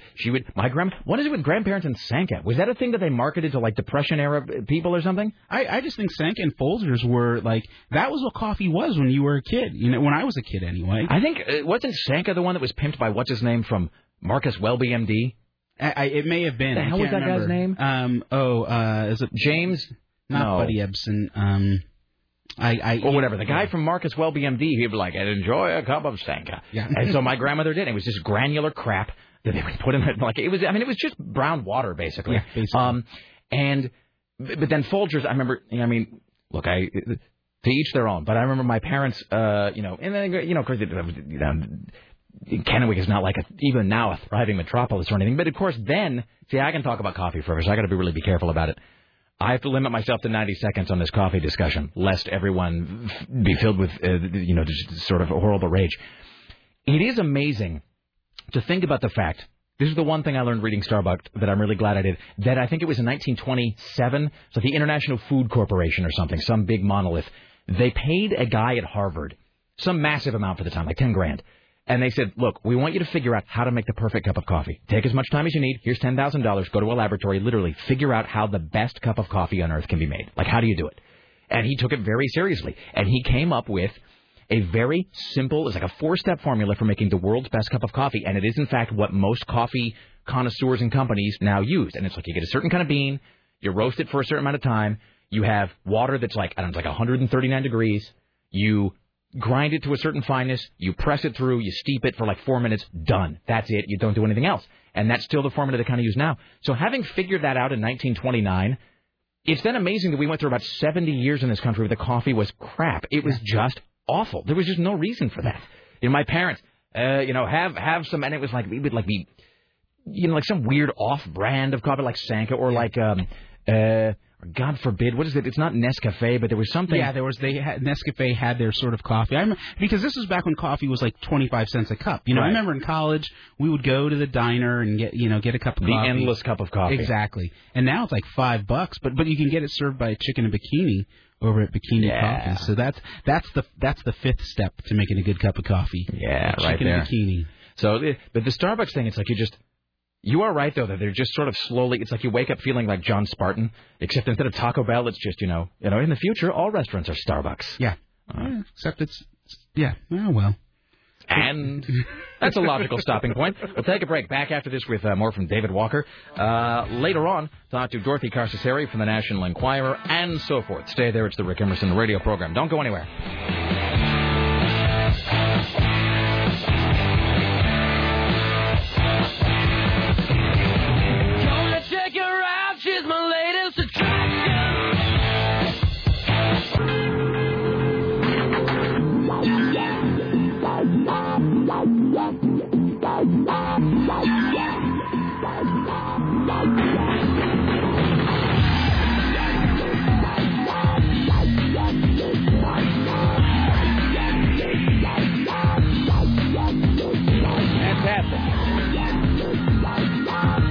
Why, hello, it's the Rick Emerson radio program. It's 503-733-2970. 503-733-2970. A couple brief notes here. One, don't forget we are giving away free passes to see Friday the 13th this coming Monday. The AM 970 premiere this coming Monday night at Lloyd Cinemas. You pick up your free pass for 2 while supplies last. You don't have to buy anything, no purchase required. Just show up with your bright, beaming countenance and pick up a free pair of passes to see Friday the 13th this coming Monday night at Lloyd Cinemas at the AM 970 premiere. It's at the Tropical Smoothie Cafe, which is next to PGE Park, corner of 19th and Burnside. It's 1902. West Burnside, that is the Tropical Smoothie Cafe, 1902 West Burnside, next to PGE Park, the corner of 19th and Burnside. They're going to go fast. There's limited supply, so you should go get down there today. And then I got mine yesterday, by the way. So I will be there Monday to see Friday the 13th. And alas, I cannot because it is my bowling league night where I get to stand awkwardly next to my ex-boyfriend and have Richie yell at me. Yeah. I don't know which to... I almost want to go to that. I was thinking about going to Friday the 13th, but... This sounds more entertaining. It almost sounds more brutal. Is it? All right. Do you think? I hear the thing. I think Richie might keep it under control at this point, though, because we kind of we brought to his attention that he's become really the edgy. I think so, and I don't think Richie's irrational. I just think that he's a little grumpy. No, he's irrational. You know what makes everybody happier? Donuts. Should we make him eat those now? Maybe we should call him in. Hey, Richie, you should come into the studio right now. Gentlemen, Richie Bristol, our intrepid PA, joining us in the studio. Here's the thing about Richie. I think this grumpiness is exacerbating what was already there. Because have I ever told you that I won't play poker with him anymore? No. Oh yeah. No. We'll wait for him to get in. You got to what? You've got to move your car. You have to do it right now. Yeah. Okay. Well, go move your car and come back in. All right. And don't just like get your car. Oh, he just winked. He doesn't have to move his car. Oh, I'm sorry. Were you making? He was making us silly. The merry jape. Wow, these smell really good. Yeah. No. See, the thing about those donuts is they seem really good, at least to me, But then you get about two or three in, and there's like a greasy film it puts on the inside of your mouth. Hopefully by the sixth one, Richie will still be loving this. The sixth one, how many calories in the whole package? Serving says one. 360. Right, 360 calories. That's actually the whole package. I'm really not going to eat lunch now. That's not that. It could be worse, Richie. This is not very. I would expect there to be more. 360 calories. That's two meals. You are eating lunch, Richie. It's a lunch of donuts. That's two meals. What kind of meals? What are you eating? A carrot and a celery stalk? He's got body image problems. He's become anorexic. He doesn't want to say it. I mean, I'm doing this whole calorie counting thing, which is killing me. But that's how many? If I may, now I don't mean to pry into your personal business, David Walker. But how many calories a day are you taking in? Do you have a goal? I'm trying not to. On the days that I work out, I try not to exceed 2,200 calories. What is your workout? Just shut your hole. Okay, how are you reaching to yeah, but I'm not working out calories. Like this. Well, so should be said that 370 calories is two meals. Yeah, So hold on for a second. So what is your? Let's back up. How many days a week do you work out? 3 days a week. Okay. But I'm bumping up to 5. So 3 days a week, going to 5. How many hours of workout is that? I'm never doing more than 2 hours a day. Okay, so that's closer to 90 minutes a day. So that's let's see. So that's been 4.5 hours a week of workout. So that's been 4.5 hours a week. And it's at 2,200 calories a day. Yeah. Okay. See, 2,200 calories a day, and you're just physically you're just a bigger guy than Richie anyway. I mean, you're taller. Yeah, you're just more calories. Okay, well, but yeah, I guess but my point is though, Richie, that you're doing the same amount of calories. So he's a bigger guy, but you're still like way outstripping that because you're 2,200 calories, and then you are working out 6 days a week for 4 hours. Yeah, but I sit on my ass for 4 hours a day. Yeah, but you're burning calories doing that too. I mean, I know you don't think you are, but you are. I mean, the trainer yesterday said that just you existing every day is taking like 2,000 calories. That you just your actual metabolic rate, just to be alive for a day, you need around 2,000 calories. Uh-huh. So I guess you are running a calorie deficiency is my point. Yeah, that's. And the idea that you would say that 360 calories is two meals. Uh-huh. I think that indicates that somebody has gone a little Karen Carpenter on us because that's just not true. No, because you can have a cup of rice and a can of tuna fish. That's a meal right there. You got it. But you're supposed 30 to eat like grams of protein and 25 grams of. I can see. Okay, now here's the thing. I can almost see that. Why don't we let him start working on the donuts while he's talking about it? Yes, Yeah, more. You know what he's doing. The thing is that he's considering what a normal person would consider half a meal. Right. He's considering that two meals. Well, and plus 6 meals a day. Yeah, but as I was gonna say, they're supposed to say, well, if you eat small meals, yeah, but you're supposed to be doing that like every 90 minutes all day long.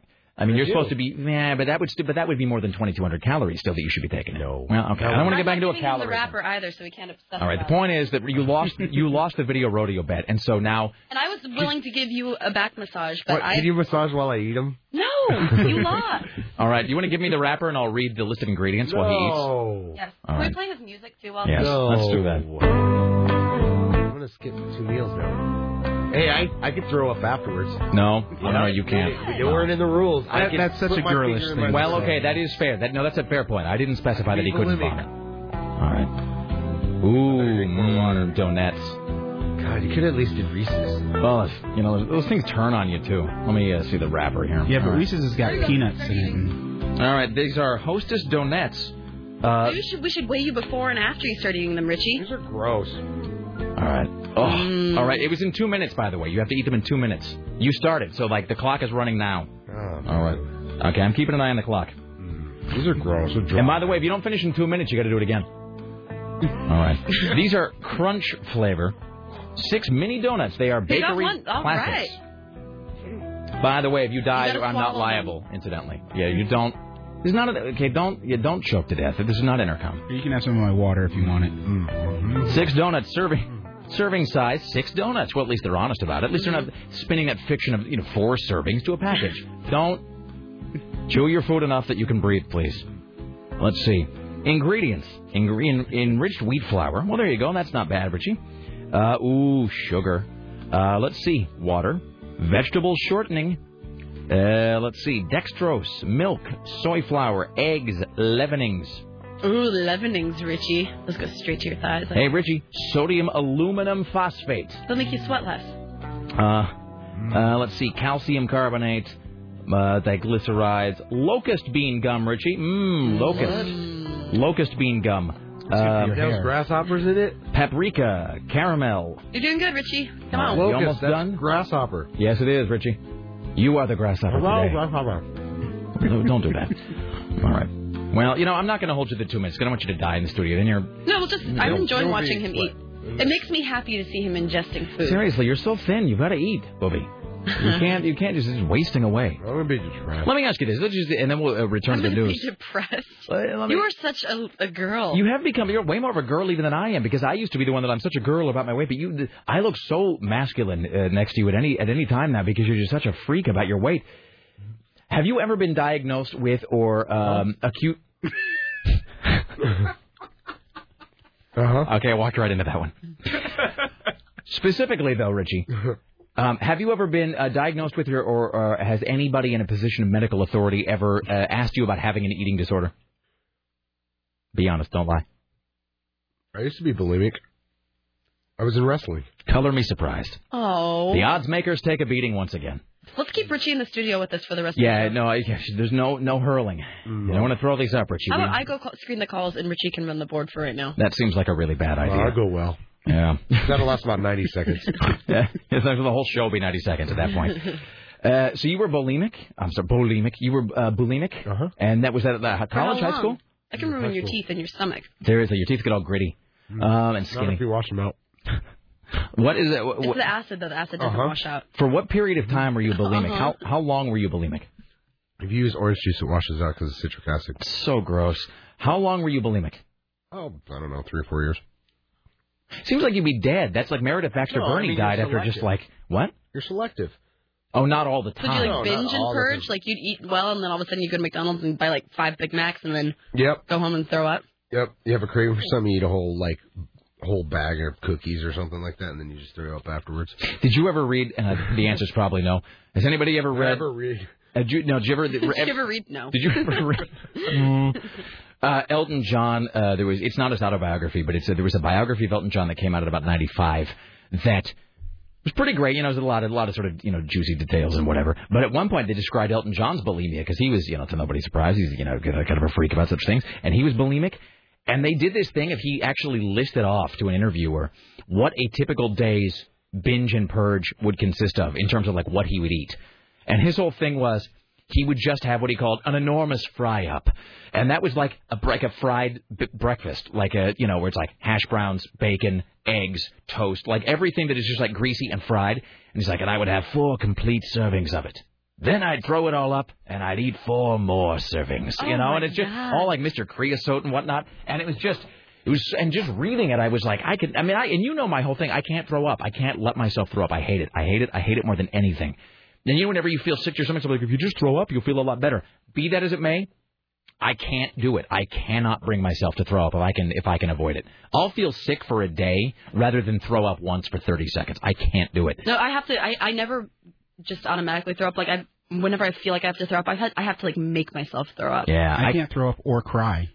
Either of them, I can't do that. So both physical and emotional purging, I can't. But do you understand why I cry? Yes, I do. All right. So you were bulimic for like 4 years, and so was it just during wrestling? Uh-huh. And so what would you gorge on typically? Like, what is the kind of food that you would binge on? Cookies is my hard... your weakness? Is your crutch? Yeah, is my crutch. How many cookies? Of what kind? What variety? I would eat like Oreo double stuff, but the whole pack. Oh!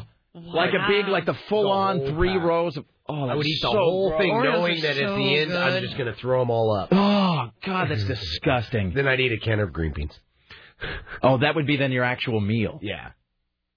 Wow. So you'd eat all the cookies. Oh, yeah. And then throw them all up and then eat a can of green beans. Every other day, like a bag of cookies. So have you told your dietitian and your workout people that you were bulimic for 4 years? No. We should tell them. It probably was a long time ago. Richie, you're obviously showing the same signs. I would say that somebody is... The first thing that you say after we buy you donuts is, I'm just going to go throw these up. I am. Somebody right hasn't... Now, if I wasn't... I believe somebody hasn't mastered his problems. I don't even need to stick a finger in my throat anymore. I could just... Can you just think it? It's like a mental button? I'm sick right now. Please, don't vomit in the studio. Seriously. I don't care where you vomit as long as it's not in here. It doesn't matter to me. At least I won't crave donuts. This is like that time where you're dumping eggs in the trash can in here for some reason. Don't throw up. Why don't we keep on going? Let's take some calls. All right. Okay, let that food digest. No. It's okay, but we can take them on screen. David Walker, do you have thoughts about this ongoing situation? Throwing up your food is just a waste of money as far as I'm concerned, and I'm too cheap, so I'd never throw it up. That's my thing is it just seems... Well, my vomiting, I just can't. I can't throw up. I just avoid it whenever. I will lay on my bed and do shallow breathing for like an hour to keep from vomiting. So I couldn't do that. And also, yeah, it just seems like stuff. Like I am that guy. Laura and I will go out to dinner, or she'll buy something, and she'll get ready to throw it out. No matter, and I'm like, no matter how old or stale it is, unless it is literally going to make me ill, like if it's rancid or whatever, I'm like, you cannot throw. When we first were together, she made, like, I don't know, she had cookies or something, and they were sitting on the plate, and they got stale, and I caught her dumping them into the trash, and I was like, do not throw those away! And it was just when I said, you paid for those, we have to eat them. And I got really, like, and I guess I have a whole thing about it. I mean, it's not like I grew up in, like, destitute poverty or whatever, but I mean, it was, you know, but you just don't... Sort of drilled into your head, you know, that you don't waste food. There's people starving in India right now, and what I am good at, I'm getting better at, is I'm getting better at control. Like the thought of eating like more than 3 cookies is like, I don't see how you like I buy Girl Scout cookies once a year. I buy 2 boxes. One sits in the freezer and I usually wait until like the holidays to eat it, and then the other one I'll eat over the course of a week or two. But the holiday, the ones, and I have a box of Girl Scout cookies still sitting in the freezer. But I can't eat them right now because I'm watching what I eat. So. Right, because you have self-control about it in that way. And sometimes. And you eat now. Is this because you? And by the way, Sarah's back there screening calls and doing an exemplary job, I might add. Well done, Sarah. It's like riding a bike. See, Richie, look at that screen. Look how it says the guy's name, what he's calling about, everything's spelled correctly. It makes sense. It's all capitals, though. Yeah, but yelling it. It doesn't. Yeah, but do you see how, like, she's yelling something I can understand as opposed to whispering gibberish? That's the difference. Oh. Yeah. Well, I'm just repeating what they said. Okay. But, you know, my thing is that I can't, like, you know, this drives my wife crazy that we'll get some ice cream or something, and I'll have, like, you know, 3 or 4 big spoonfuls, and then I'll put it in the freezer, and I'll just sit there for 2 weeks, and she'll be like, how can you do that? It's in the freezer. And Stephen King used to, you know, when Stephen King quit drinking, he talked about how he would be in a restaurant, and he'd see somebody push away a half-empty glass of wine, and they were done. And he said he wanted to go over and go, like, finish that! Yeah. Finish it! And, you know, and I just can't eat a lot of sugary stuff. I have almost no sweet tooth, and so I have a real strong constitution with it, but I just, or, you know, we're able to resist it, but I can't. And the other thing is, like, if you lay off that stuff for a while and then you try to eat it, it's vile. I mean, it really, it is not as good as you think it is if you lay off it for a long time. Which is the good thing if you can do that. Like I mean, when I used to drink Mountain Dew all the time, and now that stuff is just disgusting to me. It tastes like cough syrup or something. So, yeah. But I am a soda junkie, or I was, but I've been able to lay off of it for a while. Let's take some of these calls that have been excellently screened, shall we, Richie? Man, I miss call screening a little bit. See, I did that for years. I'm going to take this call here, and you know I'm going to take it because I can look at the screen and tell what it's about, and I know that it's relevant to the current discussion. Hello, Dave. Hey, I know your name and everything. How are you? That's great. Hey, I'm great. I used to weigh 425 pounds, and I'm down to 238 pounds. Well done, sir. Yeah, and I did it by, you know, eating responsibly. And, well, no soda, no beer, cut down on the sugar, fried foods, potato chips, all the good things that you guys love and enjoy so much. Now, what are your thoughts on Richie Bristol and his rather unorthodox methods of weight control? I think he's headed for a problem called congestive heart failure. Yes, probably. You're putting way too much stress on your system. Your metabolism will go up and down through the course of the day, kind of like the tides. Well, and there's also that thing about how your body just starts to, like, you know, there's nothing around, I'll eat my own liver, and, you know, and then your body's just, like, ingesting your lungs or something. Yeah, it goes for muscle first. Yeah, Richie. And, you know, it eats the muscle before it eats the fat, and that's just the way your body works. Well, and don't you think, I mean, it would be, here's my thing, Richie. You know, you're working out, like, 6 hours, or 6 days a week, 4 hours, cutting to 2,200 calories or whatever. Which, and don't get me wrong, I think it's admirable that you're taking, you know, you're doing a thing, and you've got a dream, and you're following the dream, and this, you know, in this case, 2 very disparate dreams. It's great. I really don't. I don't mean that in a sarcastic way. But doesn't it seem like you're just setting yourself up for a big crash? Like, you're not going to be able to maintain this. At some point, you won't be able to keep doing this, and you're just going to crater. So that's the concern, Rick. The point that I wanted to make to Richie, and this is really important, and I'm definitely and sincerely concerned about it, is that if you're not responsible with the way you deal with your ups and downs according to what your metabolism needs, you are going to hurt yourself. That's right, Richie. I've had 3 heart attacks. I know of which I speak. Body is not a toy, Richie Bristol. And you are pushing 40 now, Richie. Yes. So you're not getting any younger, Richie. But I don't weigh 300 pounds. I'm just saying. There's something that doesn't. Weight isn't as, you know, isn't always a factor. It is too hard. It's not your weight. It's the stress you put on your metabolism, your heart, your lungs, your whole physiology. Mm-hmm. And, you know, I know what you're trying to do. I tried. You know, I was a power lifter for years, and I, you know, had a large body. Was carrying a lot of muscle around, and as soon as I stopped the regimen that I was on, it went to fat. Is that why you're aggro? Huh? Is that why you're so aggro? He's not aggro. Yeah. No, he sounds like he's coming through the phone at me. No, all right. I'm genuinely concerned about you, Richie. No, it's okay. I get hundreds of grams of protein and complex carbohydrates and glutamine and amino acids and real food. BCAAs. All right. 8 servings of vegetables. You need a serving and be quiet for a moment. All right. Thank you, sir. You need to eat real food, Richie. Quit farting around. All right. Thank you. There's that guy. Bye. No, but see, that's the thing. Like, and I got a I don't have time to read it all now, but I got an email yesterday. It's a personal trainer, and he says. He says Richie needs to not substitute protein shakes and substitute for and so forth for meals unless it's a time or convenience issue. He said there is nothing you get from a protein shake you can't get from real food. And then he notes that the actual real food thing is ridiculous. And that's what Adrian said yesterday. Like, a calorie is a calorie, man. It doesn't matter. A calorie is just a unit of measurement. An inch is an inch. But if you don't get all your vitamins, your minerals, your proteins, your complex carbohydrates, it does matter. If you ate 2,200 calories of candy bars a day, you'd obviously not be healthy. But in terms of weight loss, it doesn't matter, is my point. The calorie part, but if you're eating good calories, that's what's healthy and what's not healthy. If you're eating 8 servings of vegetables a day, that's what you're supposed to be getting. If you're getting your calcium, you're getting your protein, you're getting everything you need in your diet, then it's good. I'm just going to say this one thing, and then we have to move on. We're going to return to David Walker, who really, let's just be honest, Dave Walker seems really mellow and calm and loving of all humanity compared to certain people in the room. So I'm just going to say, and in fact, you know what? Never mind. We'll bring the curtain down. We'll revisit this, Richie. Thank you. So, okay. All right, here you go. Don't go throw up. Wow. I was trying to keep him in here as long as possible. No, I understand that. But that's just... I swear to God we'll move on because we got Lost to fight about later. So do you think, like, the thing with Richie is... Here's just my take on it.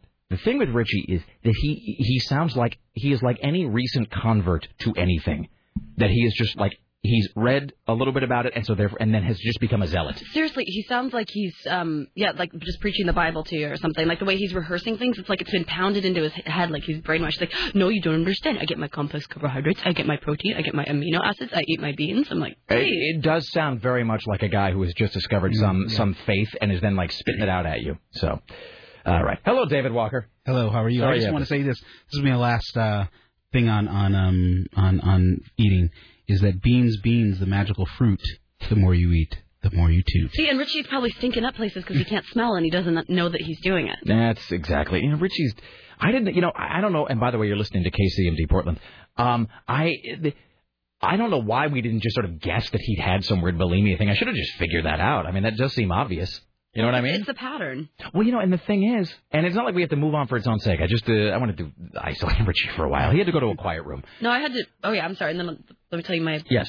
No, go ahead. Oh, no, I was just going to say, I lived in a sorority, you know, for... Oh, it's a vomitorium. Man, there would be full meals in the toilet. It was so... and you could always tell the girls who were the bulimic ones because, you know, everyone knew, but nobody would say anything. And, like, you'd try to talk to them about it, but then they just keep going back to being bulimic. Like, I remember going down to the basement to use the restroom once, and it was just...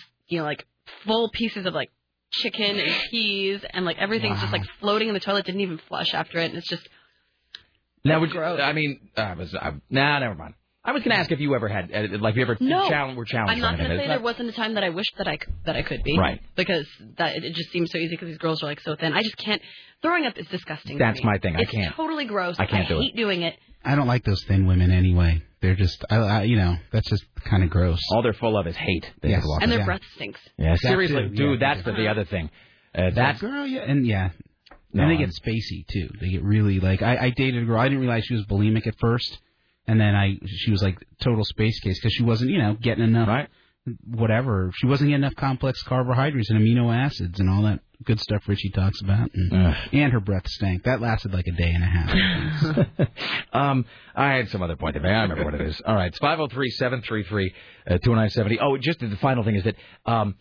the other thing we should have, it always takes listeners, of course, to point this stuff out to us because I'm just too dense to figure it out on my own, even when it's obvious. They were pointing out that Richie is simultaneously trying to become like a size zero drag queen and then is also legitimately training to become a mixed martial arts cage fighter. And the guy was like, you can't be eating and working out for both of those goals simultaneously. Like, you got to pick one of those things. Mm-hmm. Like, you cannot be Mr. Universe and also wearing a Twiggy dress. Like, that's just not, you got to do one.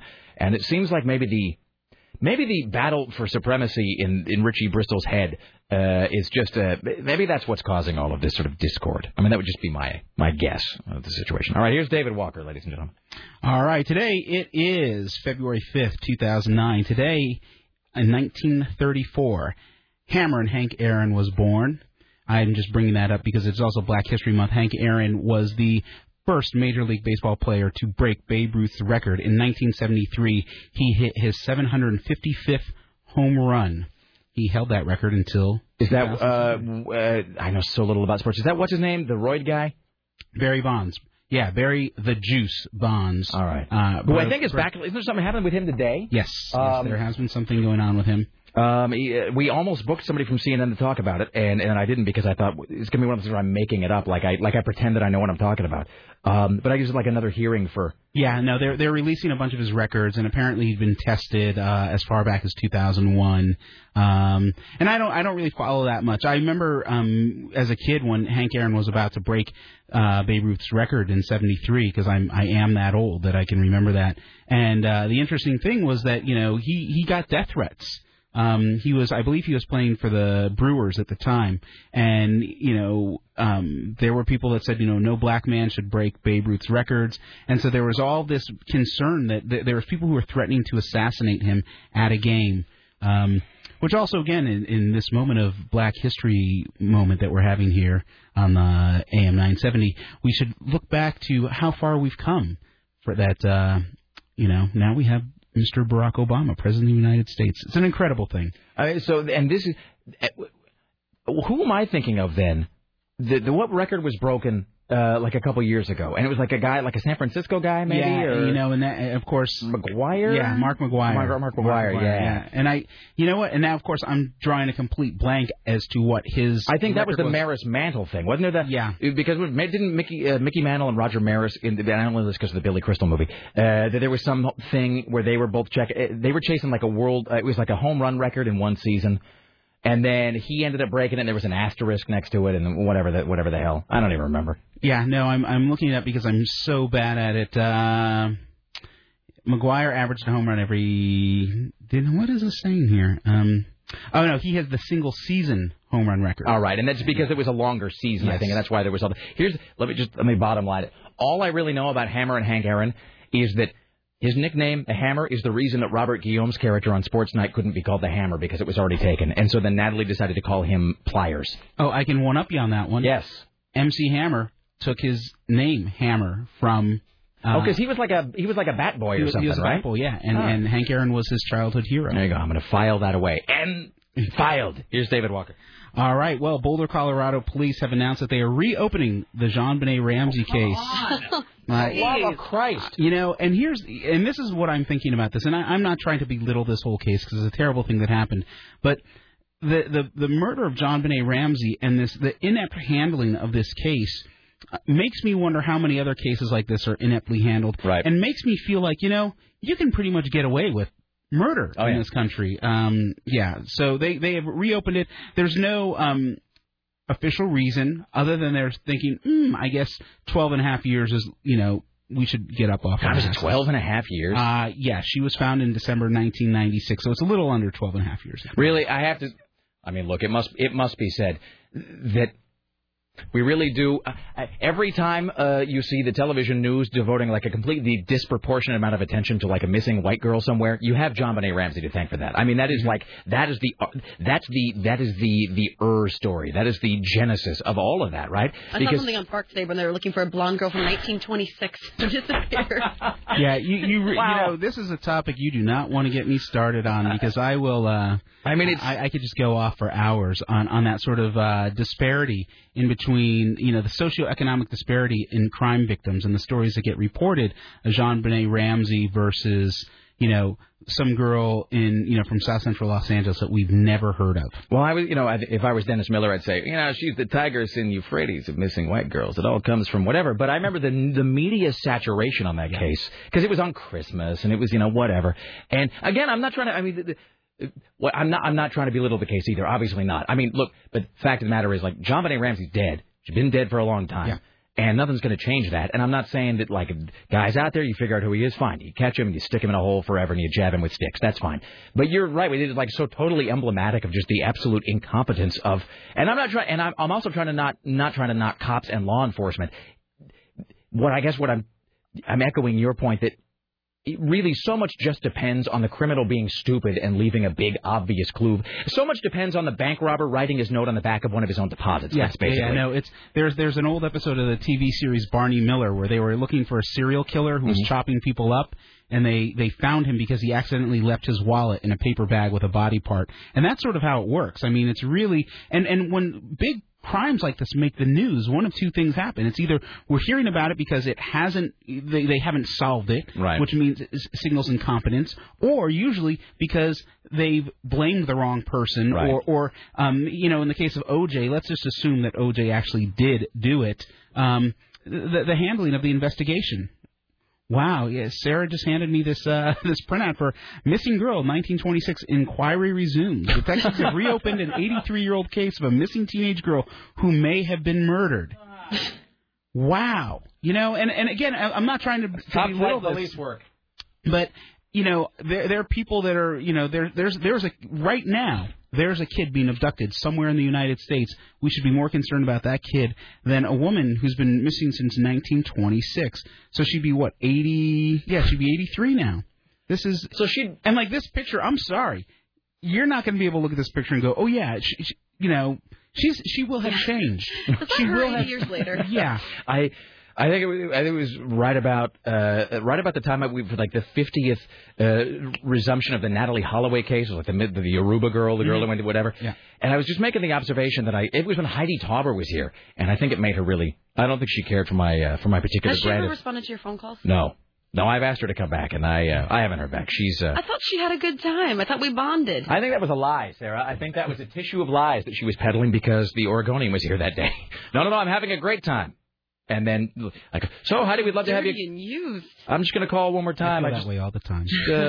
You know, it's Rick at rickemerson.com. You just let me know. We'd love to have you back for whatever. But I had made the observation that if you want to reduce crime or, in fact, just increase the percentage of criminals that you are able to catch in the act somehow, what we really ought to do is just stash like a white girl in every house in America. You just go to the high crime areas. You know, we're going to give you a chicken in every pot. No. We're going to give you a white girl in every home. And that way you know that the instant something goes wrong, the man will be on the case. You know what I mean? I think if I ever run for office, that'll be sort of my platform, you know, healthcare in every family, white girl in every house. Yeah, I mean, that way you know that something will be done if there's any sort of mischief at the house. Yeah. Look, if anybody even walks by the house and lingers too long out front, somebody will be on the phone to the FBI, so. Yeah, well, there's, you know, never let it be said that there isn't, again, there's definitely a lot of disparity. Sarah just ran out, so I guess... I think she's printing something out for you. She's printing something out for me. She's printing a news story. The last thing we heard with the JonBenet Ramsey case, what was it last year that they just said the parents didn't do it, like they finally cleared the parents or whatever? Oh, well, that one guy confessed. That was one of the last major... That's right. I forgot about him. Who, the crazy guy from the beginning? I forgot about the crazy guy. See, that's a whole chapter of the story. I don't remember. The crazy guy that was, no, I did it, and... No, it was me. And he was like some weirdo in a satin jacket. And then they found that, no, he's just nutty and creepy. Yeah, like he'd confessed to like 7 other things, too, like kidnapping the Lindbergh baby or something like that, I think. I don't remember. So do we have time for one more? We've always got time for one more, David Walker. Because this one, I want to go on to a penis watch now. Take a look at my enormous penis, and my troubles start melting away. Bow, bow, I take a look at my enormous penis, and everything is going my way. Bow, bow, bow. Here's David Walker with your penis watch for Thursday. All right, well, are you prepared for this? This is coming out of Serbia. A careless man is in a hospital after slicing off his penis and flushing it away down the loo. Loo is another term for toilet, in case any of you listeners didn't know. Let me read that again, because some of you might not have actually believed what I just read. A careless man is in the hospital after slicing off his penis. That raises one question right there. And then flushing it away down the loo. That's the second question. Again, this happened in Serbia's 45-year-old Ratko Dudic. And, you know... Does careless mean something different in that? Is this a translation problem, do you suppose? Careless is like, when you forget your car keys and then you have to walk back in the house. Careless is... The other day, my mother lost her cell phone and went into a hysterical tizzy, and I had to help her find it, and it was in the most obvious place it could possibly be. I don't want to embarrass her because she's listening right now, but you can carelessly misplace your cell phone. You can carelessly misplace your car keys, but I am seriously trying to figure out how you carelessly... Again, allow me to read this. A careless man is in the hospital after slicing off his penis. How do you carelessly... slice off your penis? A shaving accident? That's about the only thing I can think of is like, I want to be on that trowel down there. And get my table saw. That ain't happening with David Walker, because you would need like a chainsaw to chop my manhood off, if you know where I'm going with that. I think I've cracked your code. Yeah. With a single entendre. Urologist Dr. Branko Patek of the NIS Clinical Center said the patient's life is not in danger. Well, thank God for that. Keep him around for future comedy. Yeah, I'm still trying to. I'm still trying to wrap my brain around that one. It just doesn't make sense to me. There's your penis watch for Thursday. My enormous penis, and my troubles start melting away. Bow, bow, I take a look at my enormous penis, and everything is going my way. All right, we'll get some phone calls here in a second. Just a couple brief notes. Okay, I've got a disturbing, and this is from life. These are not news stories. These are just observations I've been waiting to make. I've got one that's heartwarming and one that's a little creepy. Which one do you want to hear? I kind of would like to hear something heartwarming, just because we've just got too much negative going on around us. And by heartwarming, I mean it's about me. Subject line. Please, somebody name another baby after you. No, but can I tell you this? So, hey, David Walker, do you know somebody named their baby after me? No, Rick, I didn't know that someone named their baby after you. You want to tell me about that? It's a blessed event. It really is. And an angel on earth has gotten his wings, actually. Little Ava Emerson. I'll show you photos later. You mean Emerson Ava. You can't even call it. What did I say? Emerson Ava? Emerson Ava. I'll carry a little photograph in my wallet, because that wouldn't be creepy. You know what I do? I'll carry a photograph of the email. No. Have I shown you a photograph of the email about little Emerson Ava? You know what would be better is if you just you printed out the email and folded it up in a tiny little, and carried that around. Because... I would do that. Or if someone named their kid after me, I would. Or maybe just some sort of super advanced Japanese laser pointer where I can actually have the entire email somehow put inside. They have those laser things now that will project a virtual laser keyboard onto a desktop. So you have a keyboard anywhere. Mm-hmm. I should get one where I can just project the text of the letter on a wall 80 feet high. So have you seen this email? Zhung, and I shot it onto a nearby brick wall. A couple days ago, somebody named their truck after Sarah. It was very exciting. And then 2 days ago, somebody sent me an email. They purchased two new parakeets, one named Rick, one named Emerson. So there you go. I will, and by the for you. I chose not to read any of the innumerable emails that said "Hey Rick, I just had a break at work, if you know what I mean, and I named a little something after you," because that's just there's no call for that. This one says. Subject line, my 4-year-old and your show. Rick, I was listening to the podcast of the show this evening. This is from Tuesday. While preparing dinner, my 4-year-old son, Henry, was busy playing with his wooden trains nearby. Part 3 of the show ended, and I took the opportunity of the break to go out front on the porch, get the mail, and have a quick smoke. When I came back in, Henry said, like the cherubic angel he is, "Dad, what are you doing?" I said, "Getting the mail." He said, "Are you going to put on that Rick Emerson again?" I told my son, "Yes." I then asked my son, "Do you like that Rick Emerson?" He replied, "Yes, I like listening to Rick Emerson. Rick, I know your general sentiments on the subject of children, but I thought you might appreciate another new fan, whatever the age. Listeners are listeners, Rick, and these are difficult times. I will be telling Henry to spread the word at his preschool. Best show ever, Eric in Southeast." So there you go. So cute. Right, that is a good one. That's the next generation right there. All right. Here is David Walker, ladies and gentlemen. Then we'll get to some of these calls. If you're on hold, hang on. We'll get you in a second. Okay, I've got two related stories. First, in Des Moines, Iowa. A Des Moines woman has made a request for a no-contact order against a former boyfriend following a Monday night beating, police reported this morning. Officers arrested Isaac Benjamin Pettinger, 21, on charges of domestic abuse with injury, false imprisonment, and obstruction of emergency communications. Police said it all started with a video game. As it usually does. Yes, apparently she interrupted his video game play, and he manhandled her. Does it say what the video game was? It does not say what the video game was. I mean, like interrupting that Bejeweled thing or whatever on Yahoo. There's no call for that. That's just ridiculous. But it says right here, Lacey Proctor, a 20-year-old massage therapist student, reported that she was assaulted tonight by her former live-in boyfriend, Isaac Pettinger. Let's see. Yeah, it doesn't get too much more into it. Proctor said she became frustrated with Pettinger as he would not stop playing video games. Proctor said she stood in front of Pettinger, blocking his view of the screen. At that point, Pettinger's video game character died, and he became very angry. Okay.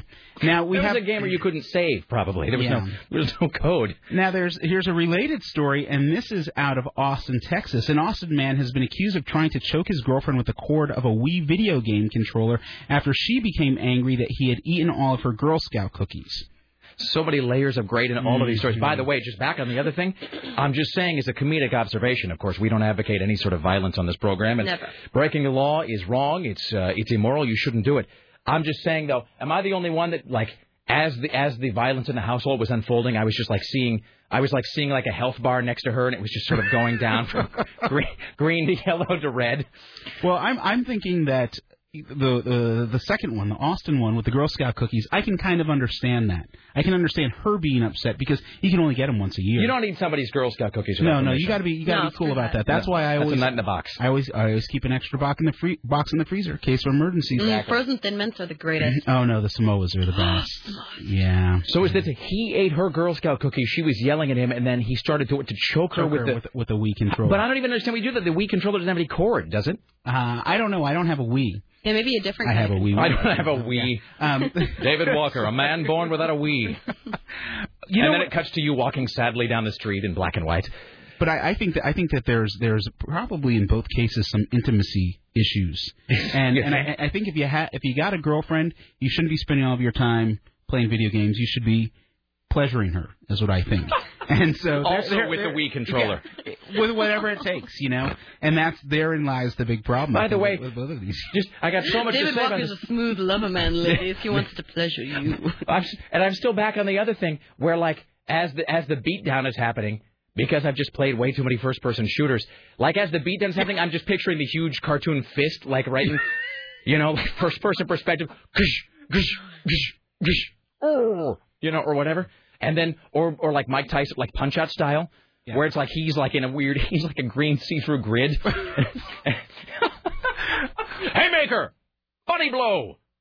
There's, you know, and again, I don't want to condone violence either. Chris Rock said it best. There's plenty of reasons, you know, to beat somebody's, you know, ass. Yes. You just don't do it. Oh, no, that's and I think in a list of things, reasons why you might be able to go, okay, yeah, they had it coming. Interruption of a video game just isn't it. No, just is not it. No, I forget.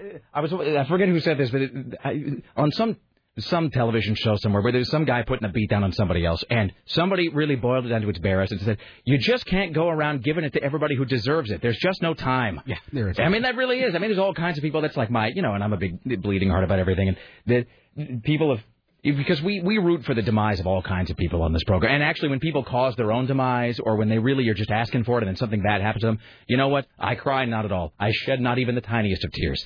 That being said, people have said, well, how does that sort of jibe with you being opposed to the death penalty? Because I'm against the death penalty and all that because I don't trust the government to even like fix a road, much less decide who should get killed. And it's like, you know, somebody just sort of brings it on themselves and they clearly just have it coming. You know what? Have at it. That's the universe fixing itself right there. I just, the odd. And if you're just a truly awful horrible person, I'm saying the odds are pretty good that that's it waiting in your future at some point anyway. Like, we don't even need to do it most of the time. Like idiots will eventually get what's coming to them just because they're idiots. Like, that's the deal. I was having this conversation with a friend yesterday, and I know people will be upset when I say this, but I think that they need to readdress capital punishment laws. For instance, I think Bernie Madoff should be executed for what he did with this all these people's money. But more importantly, it needs to be a pay-per-view event, because that will generate income for the economy and people will feel better about watching, you know. I think it was the former president of, I can't remember where it was in Africa back in the 70s, would do... Idi Amin. It wasn't Idi Amin. I go right to Idi Amin for everything. It was, but he would do public executions, no trials, just randomly execute people, and crime would drop considerably. I think we just need to grab up some maybe... You know, at least Bernie Madoff. I think that would make a great example. Carlin had this whole thing. George Carlin had this great thing about how you would do public beheadings and, like, you'd behead somebody at the top of a platform and then the head would roll down into one of a series of numbered holes and you could do, like, a lottery or something with it. You know, like, no, I got all my money on 5 or something. You know, here's what we ought to be in pay-per-view. And this is actually, unlike most of the crap that I say, this is a good idea. I was thinking about this during the Super Bowl. How long do you think it's going to be before they say, look, you can get the regular Super Bowl, and we're going to offer, you know, bells and whistles and high def and all of that. But here's the deal. You pay $39.99, and you're going to get a live feed of what happens in that locker room during halftime. Oh, it'll happen within the next, I'm going to say, 5 years, I'm sure. Yeah, I mean, where the guy's doing the Pacino speech in there about, you know, it's a game of inches, you know, and it's like, but you're waiting for him to just read the riot act to some poor bastard who fumbled the ball. Yeah. I'd pay that. I don't even care about football. I'd pay $40 to see what happens in that locker room. You know what I mean? That's real human drama right there. That's what I'm talking about. I also think that, you know, maybe in the case of like a guy like Madoff, maybe what we could do, if not execute him, we could just give him an ass whooping, a public ass whooping, and we could charge people like $1, and we give him like one of those, you know, rattan canes. Like, remember that kid? Michael Fay. Yeah. One of those sort of things. And for like $1, you just get to smack him across the back of his, or you don't even need that. You know what would work? A Hot Wheels track. If you've ever, remember Hot Wheels? Yeah. Have you ever taken a beating from a Hot Wheels track? No. See, your parents, they didn't beat you properly then. They did. People talk about the wooden spoon or the leather strap. No, you get a Hot Wheels track across the back of your bare thighs, man, and that is a beating like you cannot. And the worst part is because you've been beaten with a Hot Wheels track, you can never play with a Hot Wheels track again the same way. It's not only is it a physical torture, it's very psychological. And mental scarring as well. Yes. I'm just picturing, by the way, like a 9-year-old David Walker over to Fred's house. David, you want to play with my Hot Wheels? David, why are you crying? Wow. No, luckily, I just know. I mean, I was never hit by my mother with a Hot Wheels track. I did have someone else hit me with one. We were too poor to afford a Hot Wheels track, so yeah. So I got the manual, you know, bare knuckle beat down. Oh, it wasn't like an off brand. No. You know, whereas the Hot Wheels you were beat with a matchbox track. No. There was. I think my grandfather took a leather belt to me once, but. Yeah. What else was I going to say? Oh, here's the thing about beating a kid with a Hot Wheels track. I'm just saying, from a logistical point of view, not that you should do this, you shouldn't. I don't even understand how it would work. It's not. There are no holes in it. It seems like you wouldn't get any. It seems like it would catch too much air coming down to really give you a good solid thwap. It seems like you'd have to drill some holes in it. Now it's got some sting. I mean, you got to remember. You know, they talk about hell hath no fury like a woman scorned. Hell hath no fury like a parent really upset about something. You know, so I'm sure there are better things. You know, but. At the end of the day, should we even be talking about this? Like the time I don't remember how old I was. The time my dad came home and I had somehow gotten it into my head that a proactive, which really, I guess, with kid logic, there's some sort of sense of this. I decided the really good proactive solution to discord inside the home was just to pour out every one of my dad's beers, like right into the sink. And I think I actually went so far, though. Oh, I got you far. But I didn't even just. I don't know what was going on in my brain. I didn't just pour them out. See, this part makes no sense. I poured them all out, and then I replaced them all with water, and they were bottles. So I would take the cap off, pour them all down the sink, water, and I put the cap back on, and then I'd pound it down with like a spoon or whatever. Yeah. And then I put them back in the fridge. And I remember like the sound of like him opening the first one, and he should have known because it's like the cap can go back on all the way. Drinking the first one, and it literally was the cartoon like the spit take, because body can't handle water at that point. The water that's an unnatural substance. You can get that away from me. And then just literally going through like three or four in a row, wondering if it was like some weird Wonka sweepstakes where like then one of them would be filled with mead or something, and or the factory defected sort of. Yeah. Something must have happened at the brewery. How did this happen? Yeah. Oh, by the way, and then we'll get some calls, then we'll break. Back-to-back emails. Rick, the most important part of this story: what kind of Wii controller has a cord? Followed by Rick. Just in case anybody asks, the Wii has a cord from the controller to the nunchuck. There you go. FYI. Hi, you're on the Rick Emerson Show. Hello. Hey, Rick. Hello, sir. Hey, man, a couple quick things. Yes. I've heard you talk about Bible Man for like 2 hours, so give Sarah a break. Okay. Yeah, that was the first one. Second one is Scotty Who. Thank you. Thank you. There you go. Hey, have we gone past our lost time, or is it right about now? We haven't taken a break in over an hour. Okay, we're going to take a break now. If you're on hold, I'm a dick. I lied. I'm sorry. We're going to take a break now. If you like, talk about this later. We'll get the calls on the other side of this. I apologize. We got to do Lost when we get back because Chris Paddock had a place to be. So come back. We'll talk Lost. More from David Walker. Later on, Tim Criswell, the reptile guy, will be here to analyze the mental state of America. You stay there. It's the Rick Emerson radio program.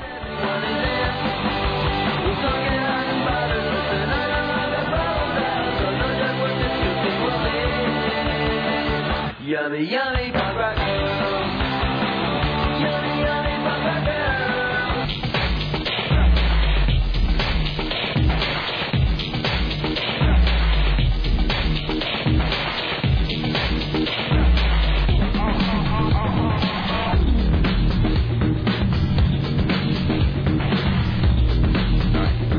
Why, hello, it's the Rick Emerson radio program. It's 503-733-2970. By the way, this email just says, about that Hot Wheels track. Rick, trust me, the Hot Wheels track beatdown works. I have two younger brothers who would smack each other on a regular basis with the track pieces. This would occur after the introductory hair-pulling session, just so you know. That's Lisa says that. All right, thank you, Lisa. All right, it's 503-733-2970. In just a few minutes, we'll be rejoined by David Walker, and we've got the calls to get to. I got this great story, which is either a religious nutcase watcher or a corpse watcher, both. I think it's, a little bit of both. And that was sent to me by a listener, so I can't take credit for that. We'll get to that. Let's see, what else do we have? Later on, we'll do the Happy Valentine's Day or Not giveaway. David Walker read a breakup story. Then we'll read a breakup story from the audience and so forth. Ooh, and another installment of Video Rodeo, because Richie didn't make it all the way through, but Sarah did, which really ought to shame you in any number of ways, Richie. I mean, we're talking about shame and so forth. Let's welcome now to the Rick Emerson Show from Rock 101 KUFO, program director and overlord, as well as of Gem and 107.5. Yeah, Chris Paddock. Right. Word. Thank you. How are you? Don't say that. Well, that's just me being ironic. I tried to auto-tune Paul Harvey, by the way.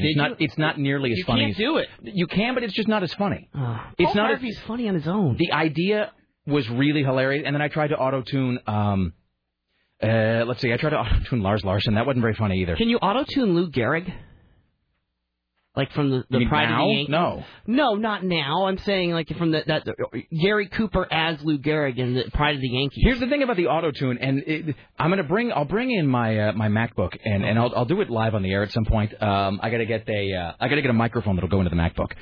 If we have one of those, I can actually do it. Oh, that's cool. Because my MacBook will actually auto tune on the fly, so I could actually do the show through. I could do the show through auto tune if I wanted to. But I could hear switches across the city turning off.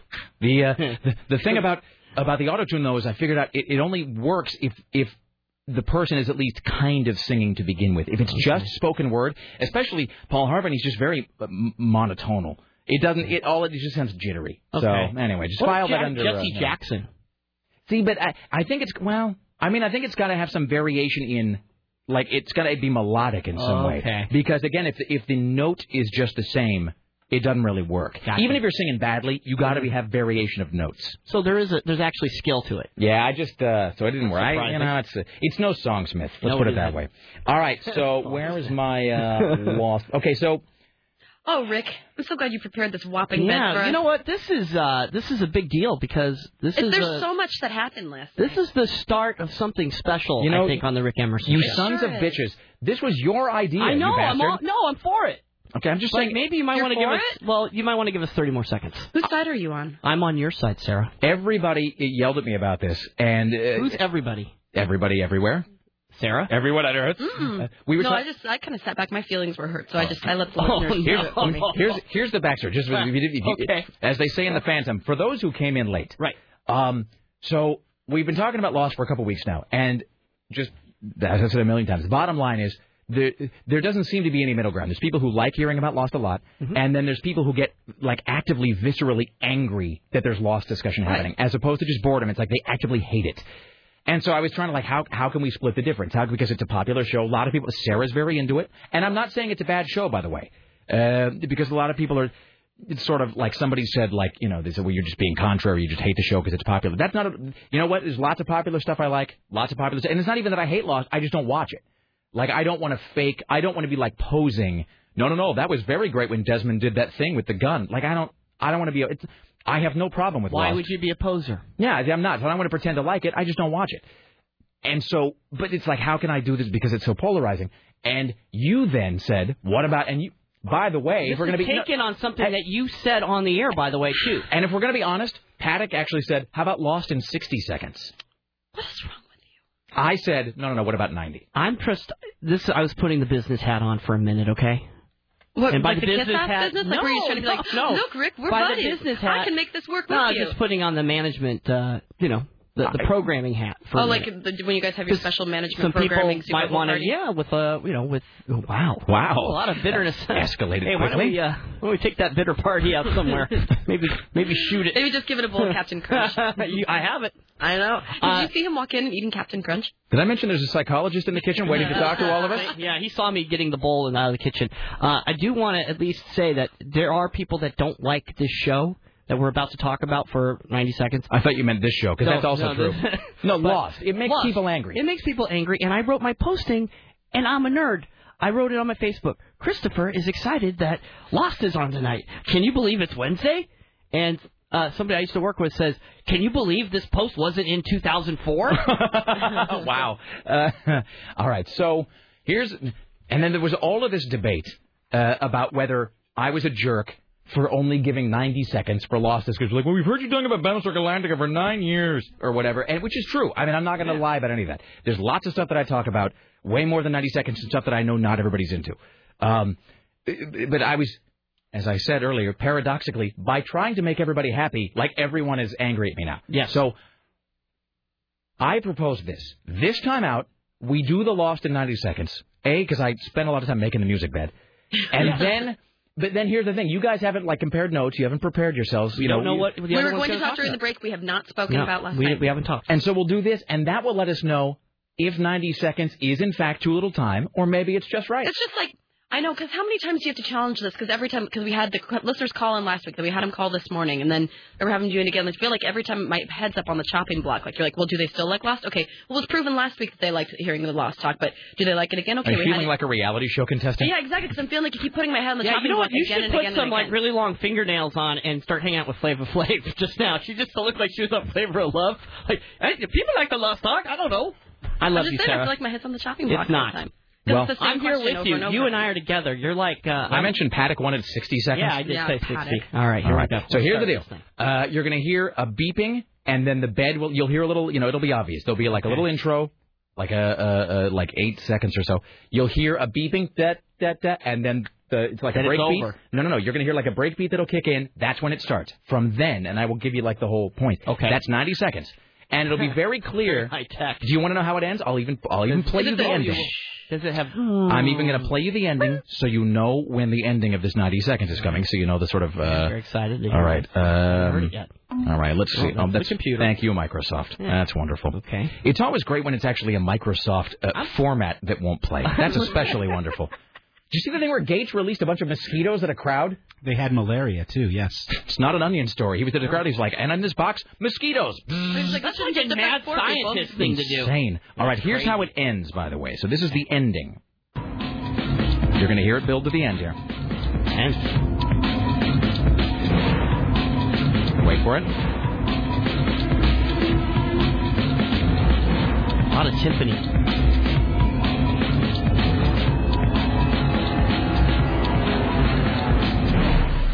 Yikes. There you go. Wow. You see it coming a mile away. Yeah. Okay. It's like the TV show. That's exactly what I'm saying. All right. Who's ready? I'm ready. Sarah? Oh, boy. Who's happy? Oh, come on. Show some enthusiasm. Yeah, Sarah, I'm just saying, I don't think you're as big of a lossie as you said you were. I am a huge lossie, but I will tell you this. I was asked to sing updates about Lost, and we may have to do that next week. I suggest throw that out there. I was saying do it. I might do it till we didn't start the fire. My other suggestion was you could talk about Lost as long as you wanted, as long as Paddock sang everything. You can do it for an hour. Singing. What do you want? You've heard me sing Akon. But it can't be a parody song. It's got to be like a melody you're doing on the fly. Oh, I have to make up the song? Then there's a hash. It could be like Repo the Genetic Opera where they just sing, sing words. It's like, how are you today? Exactly, free verse. I have a lot of music in my head. Totally. All right. And then Hurley's big guy. All right, sell out. Let's do this. All right. Wow. Yeah. Ouch. All right, you're gonna hear it kick in. You'll hear the beeping, and I will. Who's gonna start? Sarah? Ladies first. Okay, so I'll kind of give you the the finger when it kicks. It'll be obvious. You'll give me the finger. Yeah, no, yeah. I'll give you the point. All right.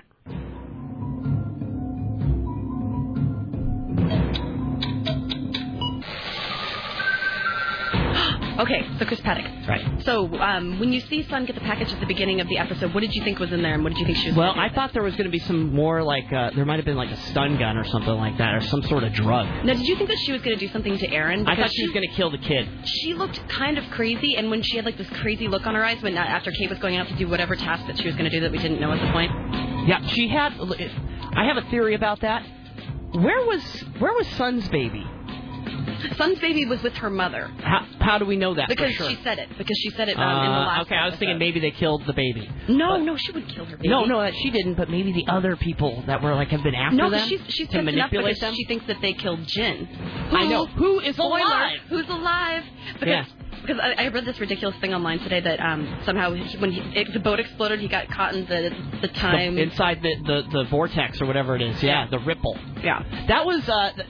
That was a great reveal last night, and what was awesome about it is we get to see the French woman, Rousseau, I know. Did you call as a young lady. Absolutely. Okay, especially when they started speaking French. I thought that was a little obvious. All right, so since we only okay.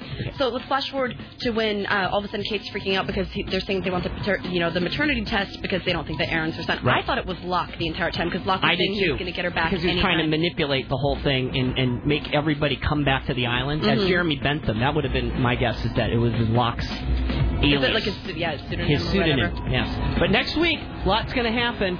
Maybe more gin. Well, because they have them all. All right. I think we need more time. Now let's do a fair assessment here.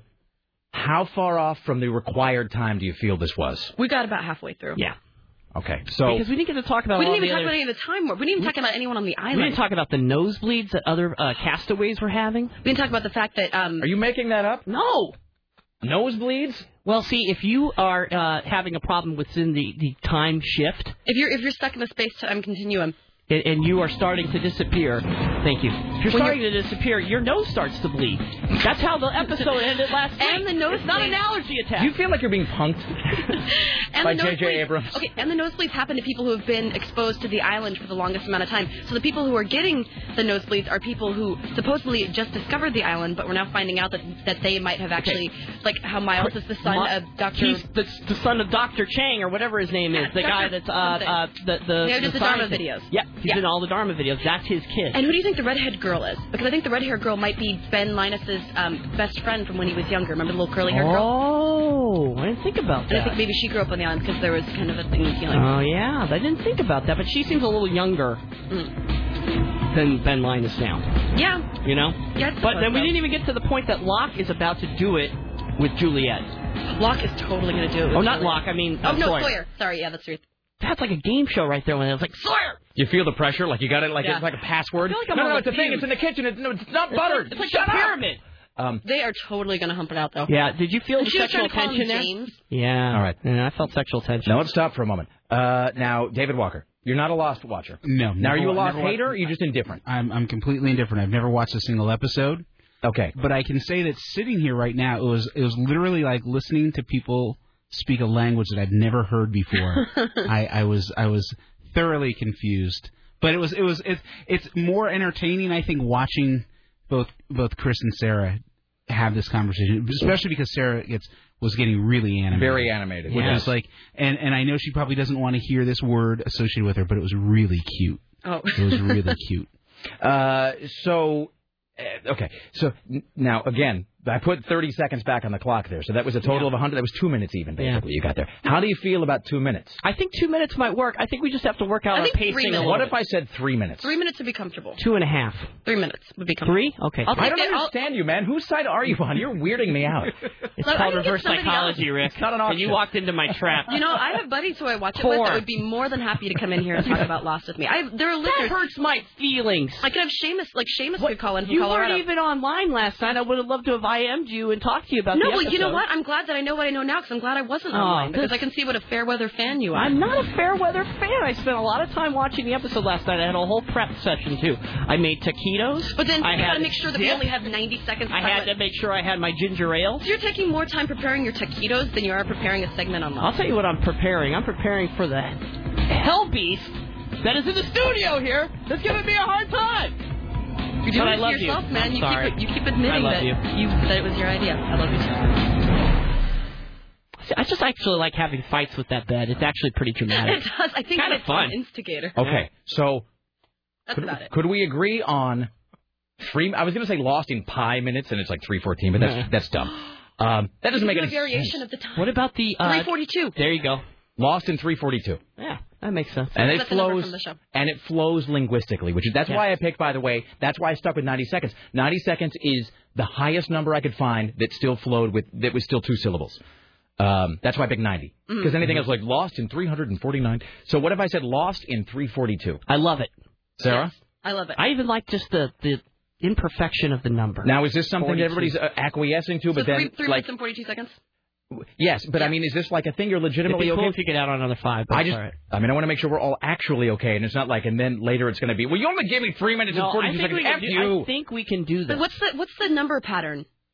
I can't think of it off the top of my skull right now. It's bothering me. Well, it's bothering me mainly because I spent way too much time on my Facebook last night.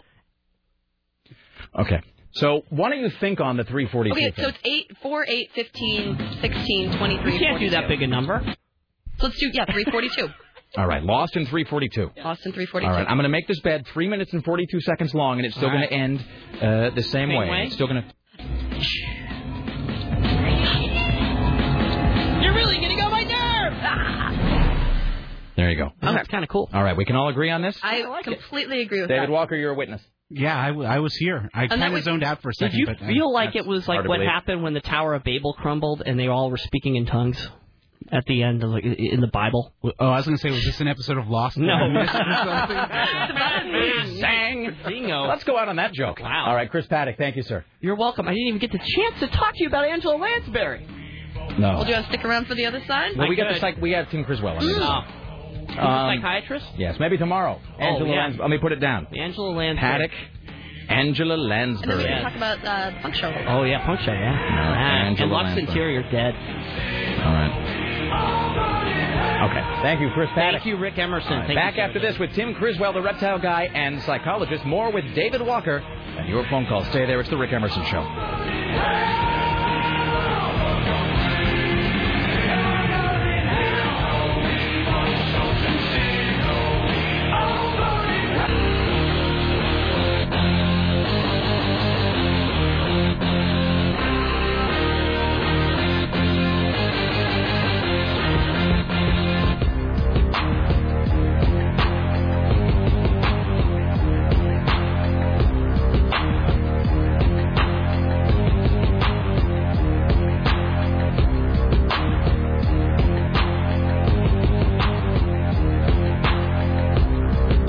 By the way, speaking of crazy, here's a great subject line.